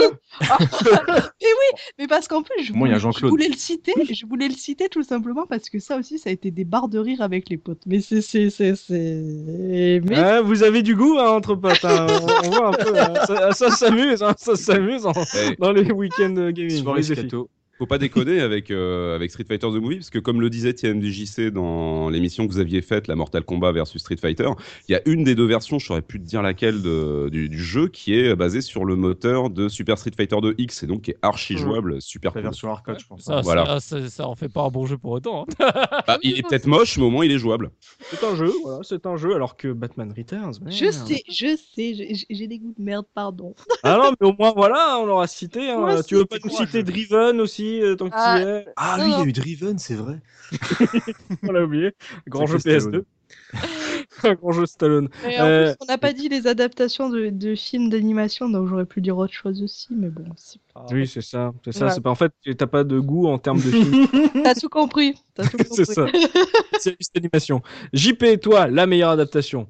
Bah, le monde de J'ai People, pas fait la bien sûr. Oh non, mais les gars Non, mais non, mais attendez, attendez, attendez, attendez, attendez. On est censé faire une émission sérieuse là quand même. Arrêter. Oh non, là, euh. les gars. euh, Non, mais là, c'est pas vrai. C'est pas, c'est pas vrai pour le coup. Non, euh, je rebondis sur, euh, sur euh, ce qu'a dit Soubi pour euh, Rogue Leader, c'est ça? C'est pas euh, Rebel Strike, c'est Rogue Leader. Oui, euh, Rogue Leader, Parce- le premier, parce ah, que- le premier GameCube. Voilà, parce que j'ai vécu la même chose, mais sur un jeu Star Wars qui commence en suivant la trame du film, mais qui après prend une toute autre direction, à savoir euh, Shadow of the Empire sur M64, euh, qui bon maintenant est un peu que c'est. un peu moche. Bah, c'est un jeu Star Wars où au début tu le, le jeu commence sur Hoth où en fait tu revis la bataille de Hoth dans un speeder et tu sais pas encore qui tu joues et en fait tu joues un un contrebandier, un peu comme Yann Solo, sauf que c'est pas Yann Solo, parce que bah Yann Solo, ils le gardaient sûrement pour faire autre chose avec, et, euh, et tout le reste du jeu est nul, mais Décidément. le début, non mais ouais bon j'ai des goûts de merde aussi, mais euh, Bienvenue dans le club. mais bon, Non mais eh, vous savez que là c'est le point meilleure adaptation, mais qu'est-ce que ça a donné sur la mais, tire mais attends, je te, mais je te jure que les deux premiers niveaux se passent sur Hot et tu revis exactement les batailles en speeder comme dans euh, Star Wars épisode euh, épi- épisode 5 quoi. Et euh, pour la N64, c'était super impressionnant de réussir. Bon, aujourd'hui, il fait un peu pitié évidemment parce que bah la N64, euh, il y a du brouillard, c'est pas très beau et voilà. Mais à l'époque, c'était vraiment super cool. Mais c'est juste pour ces deux niveaux-là quoi. Mais sinon, pour de vrai, euh, je garderai le parrain. Mais euh, je voulais placer, placer Shadow of the Empire juste pour ça. Mais euh, le parrain, ça reste ma préférée, je pense. C'est ça, avec le, brou- le brouillard de la N64. c'est- Oh regarde, il y a du givre et tout, c'est bien. Ouais. Mais c'est ça, non mais c'était fait exprès, c'était fait exprès. Et avant que tu Oui. continues, enfin, je tiens à rappeler que nous avons fait deux excellents épisodes, un sur GoldenEye, l'autre sur Blade Runner. Je vous invite à les écouter vu que nos euh, membres euh, ont, ont strictement aucun goût, donc ils ne sont pas capables de citer de très bons jeux. Donc, Ah bah merci, merci. Non mais Batman c'est pas pareil, toi t'as été payé, mais euh, voilà. Warner, mon chèque Allez Ah JP là tu me tu me surprendras mais en fait voilà ça, ça- en fait ça te ressemble c'est-à-dire euh, Star Wars 1 tu l'as aimé parce que t'avais une bonne scène à la fin et ce jeu là tu l'as aimé parce que t'avais 5 minutes euh, un- un peu cool au début quoi Ouais, en gros, c'est ça, Il ouais. reste plus qu'à trouver le milieu, puis on est En bien. gros, Ouais, ça. voilà, c'est ça. Un jour, euh, un truc qui fera le, le, le lot, tu vois, un mix des deux. Un mix des deux, ça pourrait être pas mal. Euh, Gerfo, toi, euh, tu nous l'as teasé. C'est quoi Ah, ta meilleure adaptation. Alors là, je vais vous en parler. En plus, c'est un très mauvais film au départ parce que je vais vous parler de Alien versus Predator. Oh là, on l'avait pas euh, deviné. Non, vous l'aviez pas deviné, je voulais quand même vachement bien teaser. Et en fait, je vais vous parler de deux, jeux euh, qui sont sortis en 99 et 2000 par deux boîtes différentes, mais les deux jeux sont vraiment intéressants. Donc c'est c'est- donc c'est des jeux qui n'existent que sur PC parce qu'il y a eu beaucoup de jeux dans cette licence euh, Alien versus Predator, mais ceux-là sont, sont vraiment excellents, mais vraiment vraiment excellents. Je pense que euh, c'est des FPS qui sont vraiment des classiques, c'est-à-dire on est un cran en dessous des, ultra euh, Half-Life, etc. Mais ce sont vraiment de très très bons jeux. Et pourquoi c'est des bons jeux? Parce qu'en fait, euh, donc c'est des jeux qui sont complètement euh, libres de, de, de, de la trame d'un film. C'est juste qu'ils sont dans le même univers et qui reprennent un coup à droite, un coup à gauche, un élément d'un film Alien ou d'un film Predator, etc. Oui, parce que c'est pas les adaptations d'Alien versus Predator de 2005. Voilà, heureusement et heureusement Heureusement. d'ailleurs parce que voilà, c'est voilà. Mais typiquement dans la campagne Alien, on va faire un tour sur le Nostromo à un moment donné. Dans la campagne euh, Predator, on va faire un tour sur la planète euh, de départ, mais pas que. Et on est amené à croiser les, les éléments. Donc en fait, il y a trois campagnes. La campagne marine, dans laquelle on incarne le troufion de base, avec quand même l'équipement des soldats d'Aliens, le, deux- le deuxième, c'est-à-dire le fameux détecteur euh, bleu à- avec les Mm. points blancs qui apparaissent, qui est pour l'ambiance, c'est quand même vachement génial. On incarne un alien où on commence en facehugger et on se promène dans les couloirs. Il faut ch- choper un humain dans un coin avant de se développer en larve, etc. Et un prédator où on a accès à toute la panoplie du prédator, euh, vision infrarouge, canon plasma sur l'épaule, euh, etc. Et là où je trouve que c'est vachement, mais vachement bien fait, c'est que on a trois gameplays très différents. Donc euh, il y a quand même beaucoup de boulot là-dedans. On a euh, Beaucoup des- envie de vomir avec l'alien. Mais moi je trouve Mm. pas. Alors justement, pour moi c'est un des gros points principaux du jeu, c'est que c'est un jeu donc c'est un jeu qui date de- des années 2000 et je sais pas si vous avez joué à un FPS beaucoup plus récent qui s'appelle Prey, P-R-E-Y, ça Ah, dit peut-être quelque Ouais. chose à certaines Chose, personnes. oui. Et ce, ce jeu est assez connu pour avoir euh, joué un petit peu sur la gravité dans certains moments où en fait on passait sur les murs, on se tournait, etc. Et je trouve que Alien vs Predator l'avait déjà fait et l'avait déjà bien fait. En fait, l'alien a la capacité, de, avec ses griffes, de se promener euh, sur n'importe quel mur euh, pour bondir sur ses proies, puisqu'on est assez fort, mais quand même euh, incapable de prendre de face euh, 10 ou 15 marines. Donc il faut quand même jouer sur la vitesse et les angles un peu vicieux pour pouvoir gagner. Et du coup, enfin, certains trouvent que c'est vomitif. Moi, je trouve pas. Je pense que c'est un problème d'angle de vue et il faut peut-être l'éditer un peu. C'est un problème récurrent avec les FPS. Peut-être t'avais joué pendant des heures et des heures à Descent avant et du coup t'étais rompu à l'exercice. J'ai jamais joué à Descent, c'est vrai, mais c'est. Mais remarque dans ton Rogue Leader, euh, le fait de tourner le vaisseau, pour certains, c'était pas génial hein, pour se repérer dans l'espace. Euh, voilà, il y a des gens qui ont du mal aussi, mais bon, bref. Je trouve que ce jeu est vraiment bien. C'est un jeu très long, très bien foutu, qui met des petits clins d'œil sur les films, les bons, sur les films Alien, le film Predator, avec des, choses sympas.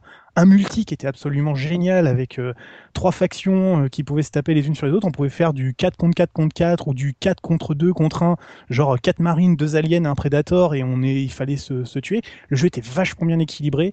Et bon, pour l'époque, il était beau, il est un peu, est un peu vieilli aujourd'hui, mais je trouve que c'est euh, dans la myriade de, de jeux mauvais qu'on a eu sur ces licences. Je pense aux derniers Alien, Colonial Invasion ou des trucs comme ça qui sont tout pourris.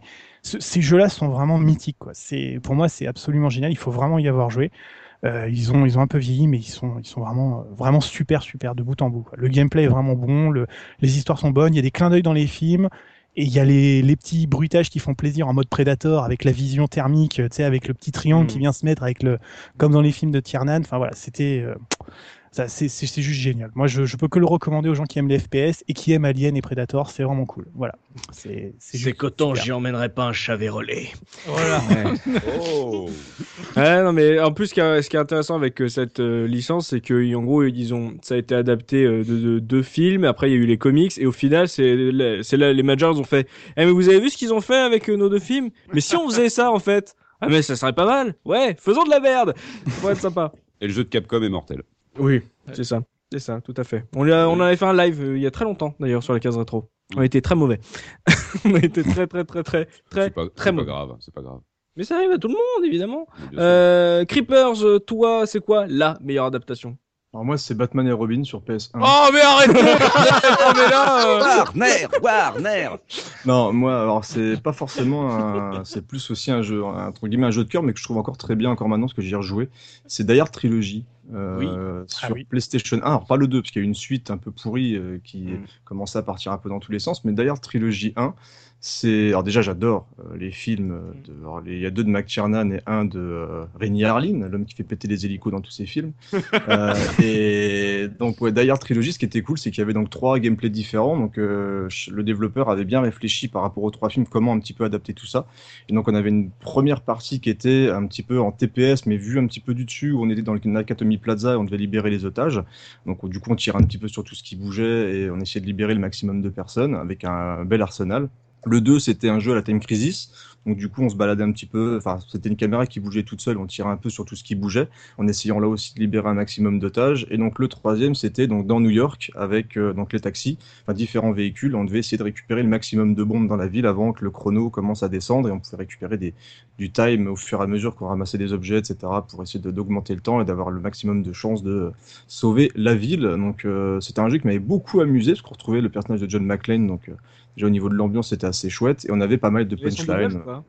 Euh, alors je sais plus si c'était sa voix à lui, mais je crois qu'ils avaient récupéré ouais, les voix du coup, parce qu'il y avait que quelques petites phrases, hein. il y avait du yippee etc. Donc euh, ça fonctionnait très très bien, et, euh, et bon, ça a vachement vieilli quand même techniquement, parce que c'était voilà, niveau 3D, c'était sur la PlayStation, donc du coup ça a pris une petite claque.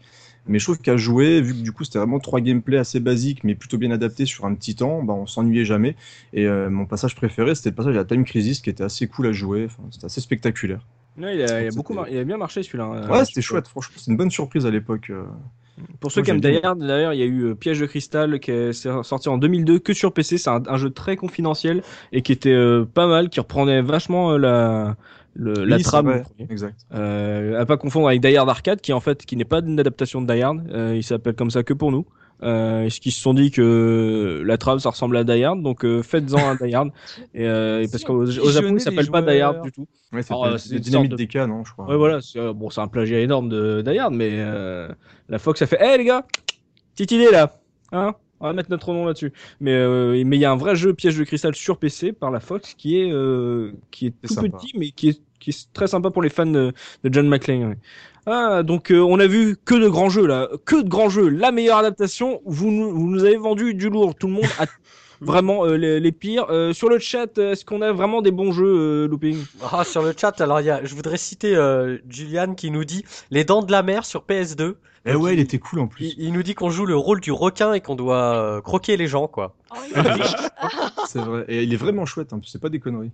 Bah écoute, ouais. Sinon, on a Retro Bob qui nous, bah, qui nous dit euh, Di- Di- Die Hard Arcade, euh, Barbe Rouge qui nous dit Blade Runner et euh, Mopral qui nous cite, euh, qui nous cite euh, Golden Eyes. Looping, Ouais, c'est qui qui euh, tape sous le nom la case rétro sur le chat? C'est moi. C'est toi? Ouais. Alors t'as tapé Beat Them All en un mot, ça fait Beat the Mall, euh, ou si on traduit, ça fait défonce le centre commercial. J'aime beaucoup. Attention, faut éviter ce genre de choses hein, en ce moment. Arrête de balancer, c'est pas gentil. pas gentil. ouais, c'est- c'est- c'est- c'est- voilà, Zephy, on l'a taclé sur euh, la Warner. Voilà, il, se- il se vend. Faut pas me faire chier, hein Euh. Libéré, On va s'intéresser aux pires adaptations. Là, on va voir euh, du gros lourd. Donc, Ah euh, oui Soubi, pour toi. Euh, Soubi est le gamer gentil normalement. Donc, pour toi, Soubi, quelle est la pire adaptation et pourquoi?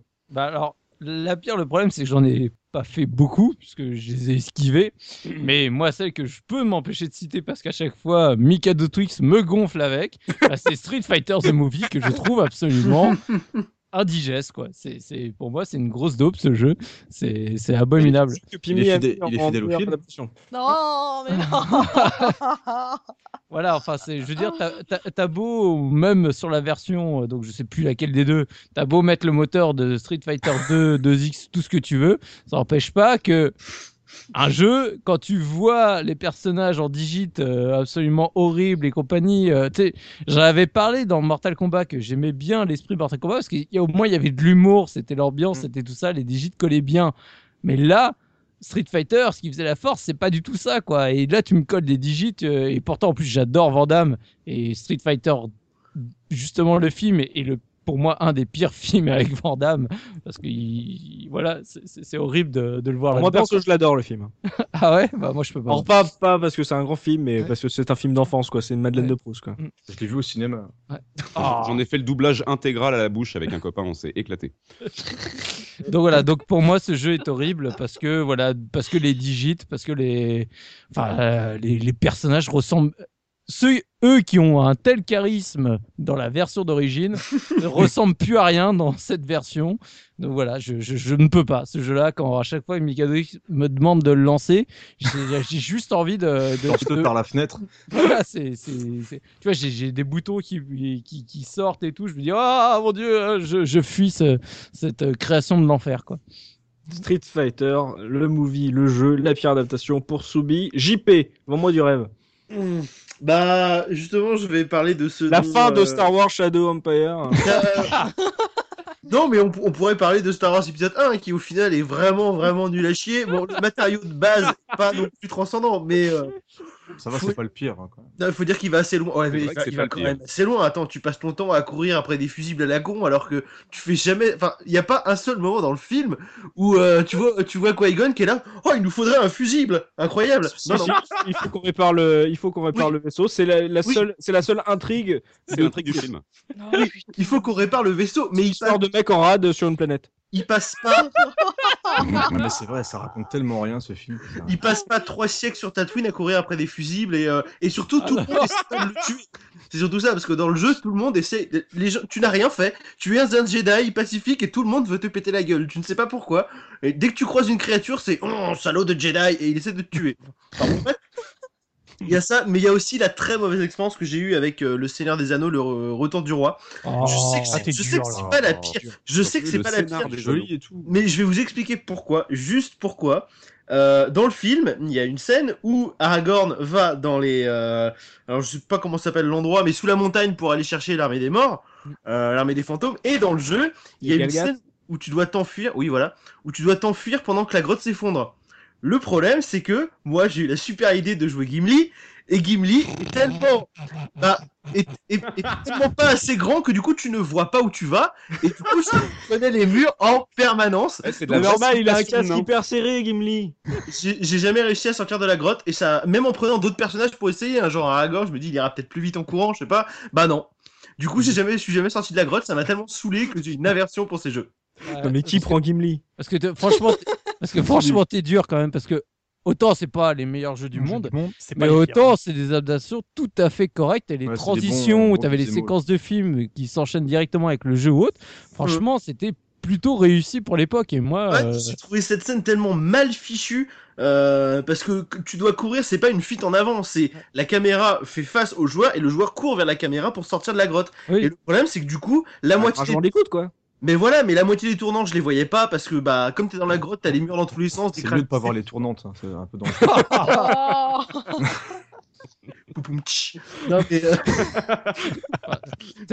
je le défends parce que ça fait partie des rares jeux justement d'adaptation que j'ai acheté en, cons- Exactement. en connaissance de cause et en plus en les ayant appréciés. Donc, tu vois, je, je ne peux J'ai pas. préféré le 2 au 3, moi. Hmm? J'ai préféré le deux 2 au tours. 3. Les deux tours, Les deux tours et ouais. le jeu de tours était plus sympa. Ouais. Mais il semblerait qu'il fonctionne par scène, donc c'est pour ça du coup. Mm. Il y a une scène qui l'a bloqué, donc du coup, il est... pour lui le jeu. mais voilà, après c'est personnel quoi. J'ai une aversion juste à cause de ça, mais je sais que globalement c'est des bons jeux parce que je m'étais amusé avant d'arriver à cette scène là. Mais euh, mais voilà, je peux pas dire que je les aime bien parce que c'est pas vrai. Ah, Tu t'es fait une bonne simulation de nain, JP, c'est immersif ça comme expérience. C'est quand même rare. C'est bien. Le nain dans les tournantes. Zephy, toi, c'est quoi la pire adaptation? Un Superman? Euh, non, non, non. Quand, je, me- quand tu as posé la question, je me suis, euh, j'ai trouvé deux réponses. Je ne sais pas ce qui est le pire. Je me suis dit, qu'est-ce qui, est- c'est quoi le truc le plus pourri? Un mauvais film qui donne un mauvais jeu? Alors, euh, je vais parler d'un film que j'ai détesté, mais vraiment très profondément. C'est Taxi 2. Oh, je me demande bien pourquoi. Voilà, euh, c'est un peu comme le Transformers de Michael Bay. Je me suis retrouvé deux heures devant ces deux films-là et ça m'a mis en colère, mais vraiment. Euh, deux heures de ma vie volées par des putains de tâcherons. D'ailleurs, euh, Luc Besson, pour le remboursement des heures de vie, c'est quand tu veux. Euh, voilà. Attends, 2002, il est T'as sorti. pas le kiffé l'opération Cobra, Euh, Ninja, pardon. Ah ouais, les ninjas chinois là qui courent sur les à la Yamakasi. Non, c'est pas possible. Euh, 2002, je crois, le jeu, donc genre 8 ou 9 ans après The Need for Speed et Ridge Racer. Enfin, c'est un truc de malade. Euh, c'est ah, c'est ignoble, c'est injouable, c'est ni fait ni à faire. Je sais pas si vous avez vu, mais tu sais, t'as, t'as- t'as- bon, déjà, t'as de la digite du film toute dégueulasse. Et quand tu termines une mission, que tu la réussisses ou que tu la, ou que tu la perdes, t'as Samina série en gros plan, une photo dégueulasse avec des bandes bleues au-dessus et en dessous avec une typo pourrie. T'as l'impression, tu sais, que c'est un, c'est un, c'est un prospectus qu'on t'a foutu dans la, dans la boîte aux lettres, quoi. non, je suis désolé, mais c'est vraiment ça, quoi. C'est le jeu, en fait, il te vomit euh, dans les yeux, dans les oreilles, il te vomit dans les mains aussi à travers le joypad.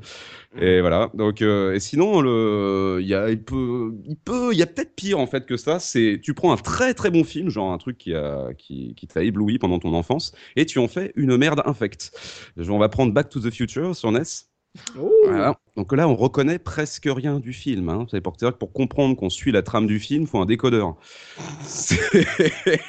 C'est le même problème qu'avec Taxi 2, c'est injouable, et c'est dégueulasse. Marty il ressemble à un loupard des années 80. Oui, tout en noir en plus. Ouais, il a un débardeur, il est brun. C'est un fan de Dick Rivers, c'est pour ça. les phases avec les boss, tu comprends rien.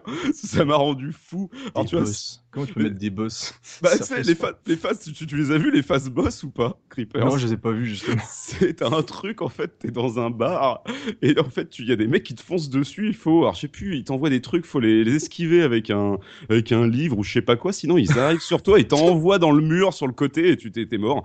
Ou sinon, t'as un passage où il y a ta mère, en fait, qui, euh, qui t'envoie des petits cœurs. Et Ouais, c'est pareil, il faut les éviter.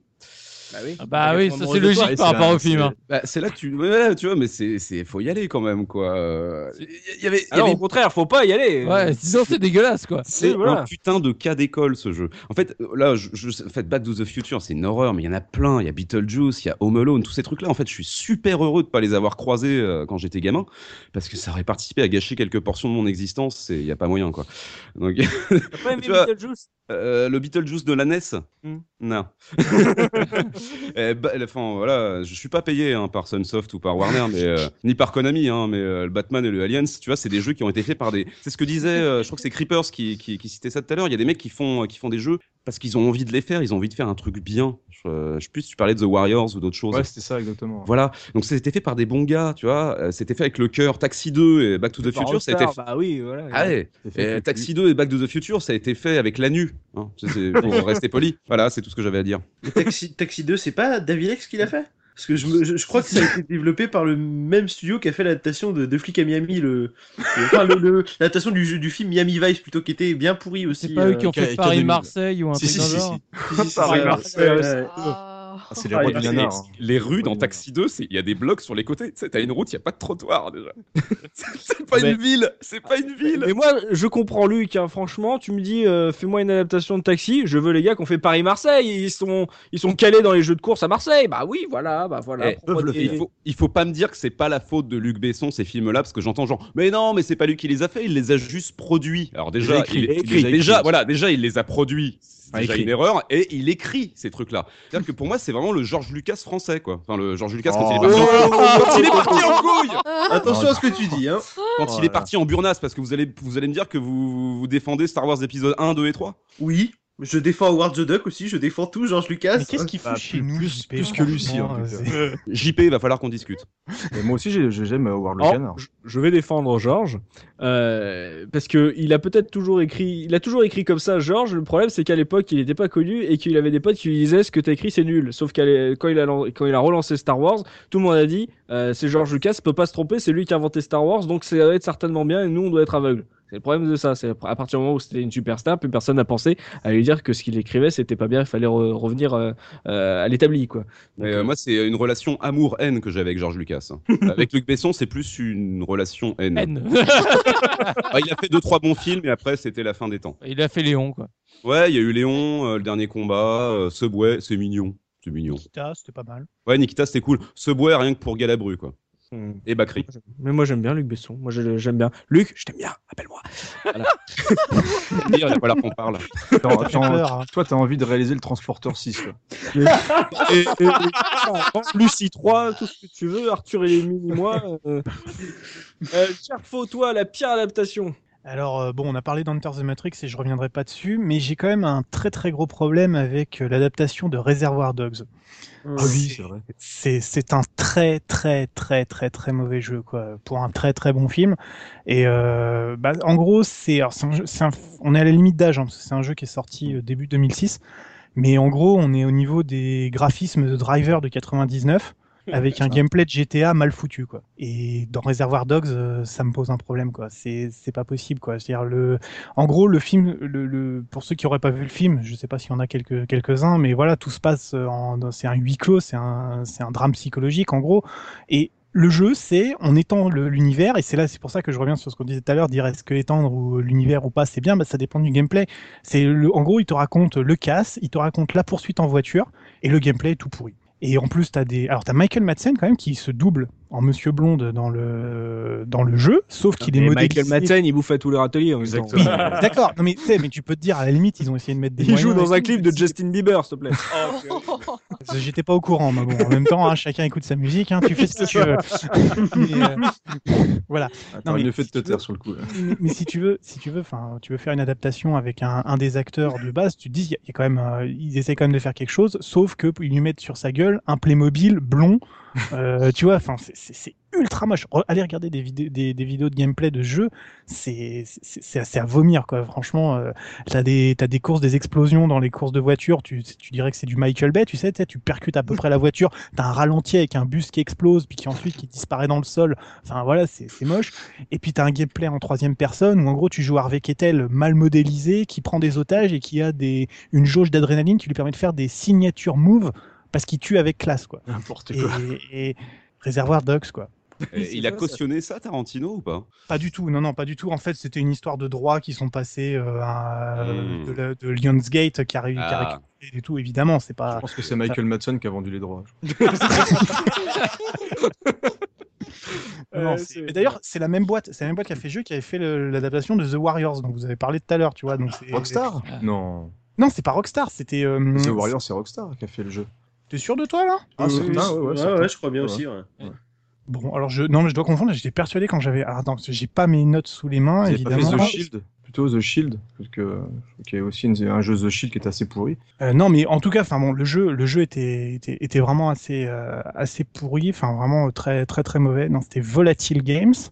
Euh, euh, non mais où est-ce que non je oh, non ok bon j'ai dû j'ai dû j'ai dû dire une connerie bon peu importe. enfin bon peu importe. Toujours dit que le jeu est tout nul et que et que vraiment enfin c'est c'est un scandale parce que euh, déjà enfin faire un truc pourri c'est mauvais mais en plus non seulement le gameplay est, est, mauvais mais vraiment en plus ça trahit complètement le propos du film. Et là euh, on peut que être puriste sur ça. Je veux dire Reservoir Dogs tu n'imagines pas du tout comme un jeu vidéo et surtout pas comme un GTA du pauvre quoi. Et c'est c'est exactement ce qu'ils ont voulu faire. Et ça n'a pas loupé. C'est un jeu qui est, dont je pense d'ailleurs peu de monde a entendu parler, mais, mais ça fait mal. quoi. C'est mm. l'exemple même de ce qu'il ne faut pas faire. Quoi. Et, et on arrache des oreilles ou pas? Ah non, je, je sais pas, je suis pas allé... il, en fait, il y a du tirage d'oreilles, hein, je crois. Je suis pas allé, je suis pas allé jusqu'au bout. Hein. Je veux dire, c'est pas un jeu où j'ai envie de, de, continuer à jouer. Quoi. Tu fais les deux ou trois premiers niveaux, tu fais voilà, tu fais le casse d'une banque, tu fais une course poursuite à la tu driver. Vomis merdique, euh, tu pleures et puis tu désinstalles quoi. Je veux dire, c'est. oui, leur idée en fait, c'était de montrer euh, le casque qu'on ne montre pas dans le film quoi. Mais, mais c'est possible qu'il y ait une scène de torture avec euh, un QTE à faire. Hein, J'en sais rien. Hein. C'est, je, je, suis pas allé jusque là, mais euh, voilà. Bon, après, chacun fait ce qu'il veut. Mais moi, je, je me torture pas l'esprit pendant plus de plus d'une heure et demie sur un jeu comme ça quoi. Hein. C'est pas la peine. Hein. Mm. Donc, voilà. donc du du Tarantino donc pour Gerfo, Pimi. Oui. Là, tu fais attention à ce que tu vas dire. Donc là, la oui. pire adaptation pour toi, c'est quoi? Oui, c'est pas la pire, c'est peut-être pas la pire euh, objectivement parlant, mais pour moi ça a été. Mais non, non mais pour moi ça a été la pire parce que j'ai une anecdote, une anecdote derrière ça. Ça a été donc euh, c'est Enter the Matrix. Tout simplement, j'ai sérieusement j'y ai joué, je crois peut-être euh, une heure et après j'ai remballé le jeu. Je me suis dit c'est pas possible, c'était pas possible. Et en fait quand donc quand j'étais un petit peu plus jeune, j'avais vu à la télé, je me suis dit, oh putain, mais c'est le futur et tout, mais ça a l'air trop bien. Enfin, la pub a vendu du rêve. Et j'étais allé euh, et j'étais allé au vendeur, euh, donc au vendeur de, de, de, jeux vidéo de ma ville, celui qui faisait donc autant du neuf que de l'occasion. Et le mec, en fait, j'avais l'habitude de de lui filer des jeux pour en récupérer donc des, des, des nouveaux parce que euh, il fallait pas que enfin mon père voulait pas que j'en ai trop. Et j'ai fait l'erreur mais l'erreur ultime de lui emmener euh, si je pense que les gens doivent connaître je lui ai emmené j'ai de Cocoon sur PS1 mmh. et je lui ai dit bon ben voilà je veux ça qu'est-ce que tu me donnes comme jeu en échange et tout. Et il m'a dit bon ben je te et donne tu t'es fait Matrix exactement. Là, et là, t'es dégoûté de là, retrouver oh, Jet Cocoon maintenant à l'heure actuelle. Mais t'as tout compris parce que ça a été la double peine. J'ai été dégoûté de, de, de, quitter un jeu comme ça et en plus pour me retrouver avec un autre jeu, mais juste, euh, je, je sais pas, enfin pour moi, c'est, c'est, c'est, c'est- ça a été l'ultime déception. Mais alors l'ultime déception. Et comme tu dis, aujourd'hui, je ne retrouve plus Jade Cocoon et Ah je bah oui, suis hein. dégoûtée. je suis tout simplement dégoûtée. Donc Ah, c'est c'est parce que justement t'as filé un bon jeu pour prendre une dope quoi. C'est ça, c'est ça, c'est la C'est caméra. bien, c'est bien, elle fait tout dans le bon ordre, Pimi. Hein. euh, On est bien là, on est très très bien. Ah, putain. Et notre invité Creeper, c'est quoi pour toi la pire adaptation? Honnêtement, il y en a plein, il y en a tellement des pires adaptations. Euh, si on voulait rester français, euh, j'aurais parlé des visiteurs. C'est quand même. T'as le droit. Ouh, les visiteurs, c'est quand même dégueu. Je peux parler d'un jeu 360 ou c'est trop récent? C'est très récent, mais euh, vas-y balance. hein. Parce que là, du coup, c'est vraiment une, une série de films que j'adore d'amour. euh, c'est euh, Rambo. Ah. Et donc, il y a eu l'adaptation il y a très peu de temps de Rambo sur Xbox 360, je crois PS3 et PC, enfin bref. Et c'est juste catastrophique. Enfin, moi, ils ont repris la tête de Sly un peu boursouflé. Donc, ils l'ont refait un peu boursouflé comme il est un, un peu, un peu maintenant. Et il passe son temps à beugler comme un âne. Et, euh, et on sent qu'ils avaient envie de faire un FPS au début, mais qu'ils avaient plus les sous. Et du coup, ils ont fait un espèce de rail shooter où il y a des, Oh. des reprises de Gears of War où tu dois recharger pour euh, avoir des meilleures balles au bon moment, etc. Et tu passes ton temps à aligner des persos qui se ressemblent tous, c'est-à-dire qu'à un moment, on est au début, on est au Vietnam, euh, voilà, comme dans Rambo, sauf que tous les persos, ils ont des chapeaux de, de Vietnamiens, ils sont tous de type européen et ils se Oh. ressemblent tous. Donc t'enchaînes vraiment les niveaux de manière aléatoire, ça réagit super mal en fonction de là où tu tires, c'est hyper moche et tu passes ton temps, bah, du coup, à faire euh, les mêmes choses tout le temps, tout le temps, avec parfois des passages en QTE complètement foirés où tu fais des espèces de courts poursuites où tu dois essayer d'éviter des coups et dès que tu te prends un coup, bah, du coup tu recommences complètement à zéro, t'as même pas de checkpoint. C'est absolument immonde. euh, donc ça se retrouve encore un petit peu partout si vous voulez vous amuser euh, à Rambo. C'est c'est quel film qui est adapté dans le jeu? Alors euh, en fait, ce qui est, ce qui est génial en plus, c'est qu'au début du jeu, ils te disent John Rambo est mort. Euh, donc du coup, tu refais des. Ah bon Moi, J'étais pas au courant. tu te dis le, tu te dis le mec a affronté des armées entières, il s'est fait buter par un pauvre gars, je crois, à un moment. euh, et du coup, bah donc il raconte l'histoire de John Rambo. En plus, ils disent clairement que c'était un gros salopard, ultra violent et tout ce que tu veux, mais on va lui rendre hommage maintenant à John Oh Rambo. C'était un mec tellement cool. Et là, tu vois des flashbacks au Vietnam, tu vois des passages dans le 1 justement où il s'évade du poste de police pour ensuite aller dans la jungle, etc. Avec des phases d'infiltration complètement foirées. Euh, donc du coup, t'as aucune main mise sur le gameplay et t'es juste assisté à tirer. Même quand tu tires, assisté d'ailleurs. C'est juste dégueulasse. Euh, Il y a les musiques quand même de, je crois que c'est Jerry Goldsmith qui fait les musiques des, des Rambo. Et les musiques sont là quand même, donc c'est plutôt sympathique. Mais alors le reste, c'est complètement loupé. Quoi. Donc fuyez ce jeu. Ça Alors pue. que Rambo 3 sur Mega Drive était pas mal. Ouais, bah Pour ouais. ceux hein. qui connaissent. C'était un, un bon jeu euh, vu du dessus. Ouais, c'était un, là, bon, où tu c'était tirais. un bon petit jeu. ouais. Dans First Blood, le, le bouquin original, en fait, John Rambo décède à la fin. Exactement. ouais. Voilà. Mais il y avait, ils ont même filmé deux fins d'ailleurs hein, dans le film. Il y avait une fin Oui. où il mourait et une fin où il restait en vie. Et c'est peut-être une des meilleures scènes d'ailleurs de, de Très, Stallone étr- en tant très étrange Mm, adaptation hein, par rapport au bouquin. Et puis tu vois le mec, je sais plus comment s'appelle le gars qui a écrit, euh, qui a écrit euh, donc First Blood, mais euh, il a ensuite écrit les adaptations des films. Là, qui avait les dents. Il a écrit quoi. les bouquins tirés des films après. C'est ça. Ah ouais, ça devait, être, ah, ça devait être un petit peu chiant à lire le 2 parce que Putain, il tu fait- m'étonnes. Et là, il transpire. la John Ah. transpire, serre les poings et tire. Et- mais c'est vrai que bon, ça reste euh, le premier Rambo, ça reste un putain de chef-d'œuvre et euh, j'adore. Bon, le 2, je l'adore parce que c'est très bis, et c'est typiquement années 80 et j'adore le dernier aussi. Mais voilà, c'est une série que j'aime beaucoup Ah ouais, et donc alors, le jeu c'est catastrophique. Entièrement d'accord. Le premier et le 4, excellent. Mm, ouais, tout à fait. Donc euh, du Rambo pour toi, pour le- la pire adaptation, bah, je suis assez fier de vous puisque personne ne m'a euh, parlé par exemple de Space Jam, euh, Ah ou, oui. euh, du cinquième élément, on l'avait un peu évoqué, ou Astérix. euh. Non, il y en y, avait des biens, il y en avait des biens pourtant. hein. Moi, il y en a un que je déteste euh, alors que j'adore le film, c'est Mad Max euh, Mmh. sur NES, qui est, Ouais. une horreur, euh, et qui est une horreur. Je ne comprends toujours pas ce, ce jeu. Mais bon, euh, ou l'inspecteur Harry aussi sur la NES, c'était pas... Inspecteur. Oh, C'est un jeu Inspecteur Harry. Oh là là. Pour la jaquette, ça peut valoir le coup, hein, moi j'ai envie de vous dire. hein. L'ultime, l'ultimétron cosmique, ça reste E.T. sur Atari 2006. Ah non, je ne suis pas d'accord. Je crois que les visiteurs est pire honnêtement. Très Ah non, honnêtement, les visiteurs de 2. visiteurs- Non, les visiteurs, il y a eu un jeu visiteur sur PC, je crois, ou sur PS1. le C'est juste visiteur. Horrible. Ah ouais, le premier visiteur, il est Ah, faut que horrible. j'aille regarder ça. C'est, bah, tu vas, prépare-toi à vomir par contre, parce que Ouais, je crois que c'est dans tête de Sainte-Lucie, je crois, le sous-titre. c'est La relique de Sainte-Roland, je crois que c'est. Ah, merci. JP, C'est la toujours resté porno. Ouais. Euh, un tour sur le chat, Looping, c'est qui, c'est quoi la pire adaptation pour le chat? Bah, on a Barberousse qui, va, qui nous a cité Time Cop aussi, qui était une belle bouse avec de la digit, il me semble, si je dis pas de bêtises. Ouais, c'est On n'a pas eu de Waterworld euh, Non, on, on a eu Oursi qui a cité aussi les visiteurs. On a par contre, on a Julian qui nous euh, nous a cité euh, Maman j'ai raté l'avion. Et aussi il, il disait que hum, c'est vrai que la, la SNES a, euh, a connu pas mal comme ça d'adaptations de films vraiment bien pourris. Euh, Il y avait euh, L'arme fatale, Last Action Hero, Cliffhanger. Platformer dégueu. En fait, le chat était, euh, on, parlait, on disait que c'est vrai que dans les années 90, c'est là où ils ont senti le filon. Ils ont adapté euh, sur sur nos consoles tout et n'importe quoi et vraiment à la va-vite. Et euh, la, SNES a porté vraiment de, de, de très mauvaises adaptations quoi. Roger Rabbit. Roger Rabbit Ouais. sur, la- sur la NES là, c'est enfin il est il a pas l'air très euh, il a pas l'air mal mais j'ai jamais rien compris à ce jeu. Donc euh, peut-être que j'ai mal j'ai mal compris mais voilà, c'est il y a beaucoup beaucoup de jeux, même les Jurassic Park vous les avez pas évoqués hein, euh, il y avait euh, sauf C'est le pas nul.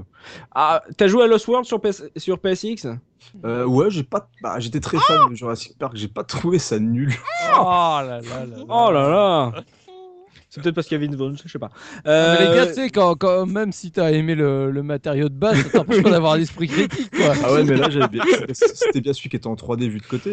Oui, oui, oui, qui était Ouais. une horreur. Ah, il, c'est était, ça. il était beau. C'est ça, t'as l'impression que c'était un jeu qui était dans un diorama, euh, c'était génial. Quand, quand t'as t'as fait euh, Tom Rainer juste avant, c'est génial. Tu passes à- au monde perdu, t'es waouh, la next gen. Donc euh, avant, pour conclure euh, ce live, euh, j'avais envie de vous proposer un- à tous un, un petit quiz de, de rapidité, histoire de, de vérifier qui est, les- est le plus calé euh, sur ce sujet. Vous pouvez bien sûr euh, euh, jouer sur le, le chat, donc c'est de la rapidité. Il n'y a pas de proposition, on répond cash, Euh, pas de points, hein, c'est juste pour le fun. Donc n'hésitez pas à jouer sur le chat, histoire de voir si vous êtes les meilleurs des meilleurs des meilleurs. On commence, première question. Euh, quel jeu de 2002 se veut le préquel d'un classique glacial de John Carpenter? The Thing. The Thing. Gagné. Très Oh bien, là, je le donne à Creeper. Je... Ah non, c'est moi qui dit en Je, voudrais que les candidats donnent leur pseudo parce que là on va pas savoir qui c'est à chaque fois. Euh, je m'inscris en faux, c'est moi qui le dis en premier. Non, euh, toi t'appartiens à Warner. Non, c'est pas vrai, il a dit Batman, j'ai entendu. C'est ça. Batman, Batman, Warner, mon chèque. Deuxième question, combien de films de Steven Spielberg ont été adaptés en jeu Oh là là. Oh. Oh là là. 12. Film de Spielberg. Trop. C'est pas 12 5. non plus. Bon, allez, Personne six. ne sait 28. 8. Eh ben non, malheureusement pas de points, c'était 9. Il y a eu euh, Jaws, il y a eu Jurassic Park 1 et 2, il y a eu Indie 1, 2, 3, Minority Report, E.T. et Hook. Ah, tu Et fais bien de citer Jaws. Bien évidemment. Et Hook, Tu fais c'est bien de citer. Jaws, parce que c'est la toute première adaptation de film en jeu vidéo en 1975. De quoi Jaws? Oui, Sur euh, arcade? Absolument. Hmm. Troisième question, nommez-moi un jeu tiré d'un film avec Cameron Diaz. Charlie's Angel. Ouais, JP. il- Eh mais JP c'est lui qui connaît toutes les, toutes les daubes. Au tech, il y a, hein. Mais c'est le 2, je crois, en plus. Il y avait aussi The Mask, mais euh, c'était pour. Mais voilà, Charlie's Angel, comme quoi cet homme a du goût. Euh, quatrième question, quel jeu de l'univers Tom Clancy est tiré d'un film avec Ben Affleck et Morgan Freeman? La somme de toutes les peurs. Ouh, j'ai refouillé, bon, hein, dès qu'on Ah, parle Tom taquet- Clancy, il est Je là. suis au taquet sur Tom Clancy, ça tu peux pas me faire, hein, c'est pas possible. Euh, nous avons cinquième question, quel jeu Konami de 1992 est tiré d'un des pires films de l'histoire sorti en 1959 Batman et Robin. Ah non, j'ai oublié En 69, 59. j'ai pas entendu. Trop un, film de, vite. un film de 59 J'ai peur de parler Si, Batman Batman. from Outer Space. Bien joué, JP. Ouais, Le film twist. Plan 9 from Outer Space, Deadwood, exactement, sorti euh, jeu de 92, euh, sorti en, quat- en 50, euh, d'un film sorti en 59, comme quoi euh, il y avait vraiment rien d'autre à foutre euh, au niveau de ce que Konami à l'époque. Le jeu, le jeu est super moche, mais il est super drôle. oui, c'est ça. Comme le film. Et dernière question, quelle est la toute première adaptation d'un film en jeu? Jaws. Jaws. Voilà. C'est ça, c'était Jaws en 75, bravo les gars. Bah JP, euh, comme quoi t'as des goûts de chat, mais au moins tu réponds bien aux questions. Et voilà. Ça a répondu sur le chat, Looping Ouais, bon, ils ont eu un peu de, de lag par rapport à nous, forcément, pour répondre. Par contre, sur la question de Cameron Diaz, on a cité euh, The Mask. Oui. Alors, je- Oui, est-ce le- qu'elle le- est-ce que- ouais, Elle est dans le film, oui. Elle est dans le film, mais est-ce qu'elle est dans le jeu? Parce qu'il y a le jeu aussi, The Mask. Mais oui, c'est ça. Mais dans Ouais. The Mask, euh, je sais pas si elle l'est dans le jeu même, mais euh, en tout cas, c'est tiré d'un film où elle est. dedans. Ouais, d'accord. Ce, ce serait Ça- étonnant. C'était une dans bonne le- réponse aussi, alors Ah éventuellement. oui, The Dans le- Mask était une bonne réponse. Donc c'est Daft Dans Punk qui avait doit, aller la, il doit aller la sauver dans le film. Ce serait étonnant qu'il ne l'ait pas mise dans le jeu pour qu'ils doivent aller la sauver. Il y a sûrement une photo digite pourrie dans une cinématique. euh. Mmh. aussi. Alors, Voilà. Fal- en Falmir, je suis sincèrement désolé d'avoir spoilé ta dernière question. Mais c'est pas grave, c'est pas grave. En plus, j'avais pas bon puisque moi j'avais mis Death Race en 76, donc euh, c'était bien que tu me rappelles qu'il y avait une version arcade de Jaws, euh, parce que moi la version de Jaws j'avais la NES, donc euh, c'était bien que tu me rappelles que c'était la version arcade, puisque C'est le Death le- Race euh, Tout aussi. premier jeu. C'est le tout premier jeu adapté. Death Race avant le- les films avec Statham. Oui, oui, Ah, c'était avait euh, eu Death Race avec 2000 Stallone. euh, en 75. Eh oui, avec. Caradine. Je, Stallone, suis, ouais. je suis un culte, mon dieu, il faut que j'aille voir. Et Stallone versus très si je ne m'abuse. C'est un peu Carmageddon. On a beaucoup parlé de Stallone et Stallone qui est certainement un des acteurs qui a le plus euh, eu de jeux à son effigie. Euh, Il y a des Rocky, il y a des Demolition Man, euh, Drive, Driven hein, bien sûr, mais euh, ce mec a fait énormément de jeux donc euh, euh, voilà. Amour. c'est ça, donc euh, voilà, on finit sur Death Race. Donc c'est euh, sur Stallone que se termine ce podcast live consacré aux adaptations de films en jeu. Merci à vous tous de nous avoir suivis en direct, là sur Twitch ou en replay sur la case rétro.fr. Donc merci à tous mes chroniqueurs d'avoir participé à cette émission. Merci à toi, Creepers, d'avoir accepté notre invitation pour débattre avec nous de films et de jeux de, de bonne qualité. Vous m'avez épaté euh, sur euh, les, les meilleures adaptations. Vous nous avez vendu euh, du rêve. Donc merci à toi, Creepers, euh, d'être euh, venu avec nous sur Twitch pour parler euh, de bons jeux, on va dire. Merci à vous, ça m'a fait un grand plaisir de participer à tout ça. Ah, merci euh, à tous là sur le chat. On se donne rendez-vous nous dès mardi pour un nouveau podcast de la case rétro qui sera consacré à Heart of Darkness euh, d'Eric Chahi. Euh, notez également euh, dans vos agendas que le prochain live qu'on fera c'est un un grand quiz. Ça sera le 7 février si tout se passe euh, comme prévu. Et puis bah pour pas rater euh, nos activités sur euh, le site, n'hésitez pas à consulter régulièrement l'agenda qu'on tient un jour sur le site. Il y a un onglet agenda. Vous regardez, vous savoir euh, ce qu'on fait. Donc euh, passez tous une excellente fin de soirée, on va dire de nuit et une excellente semaine. Et n'oubliez pas notre slogan, le rétro gaming est l'avenir des consoles next gen. Salut, salut, passez une bonne soirée. Salut. Salut tout le monde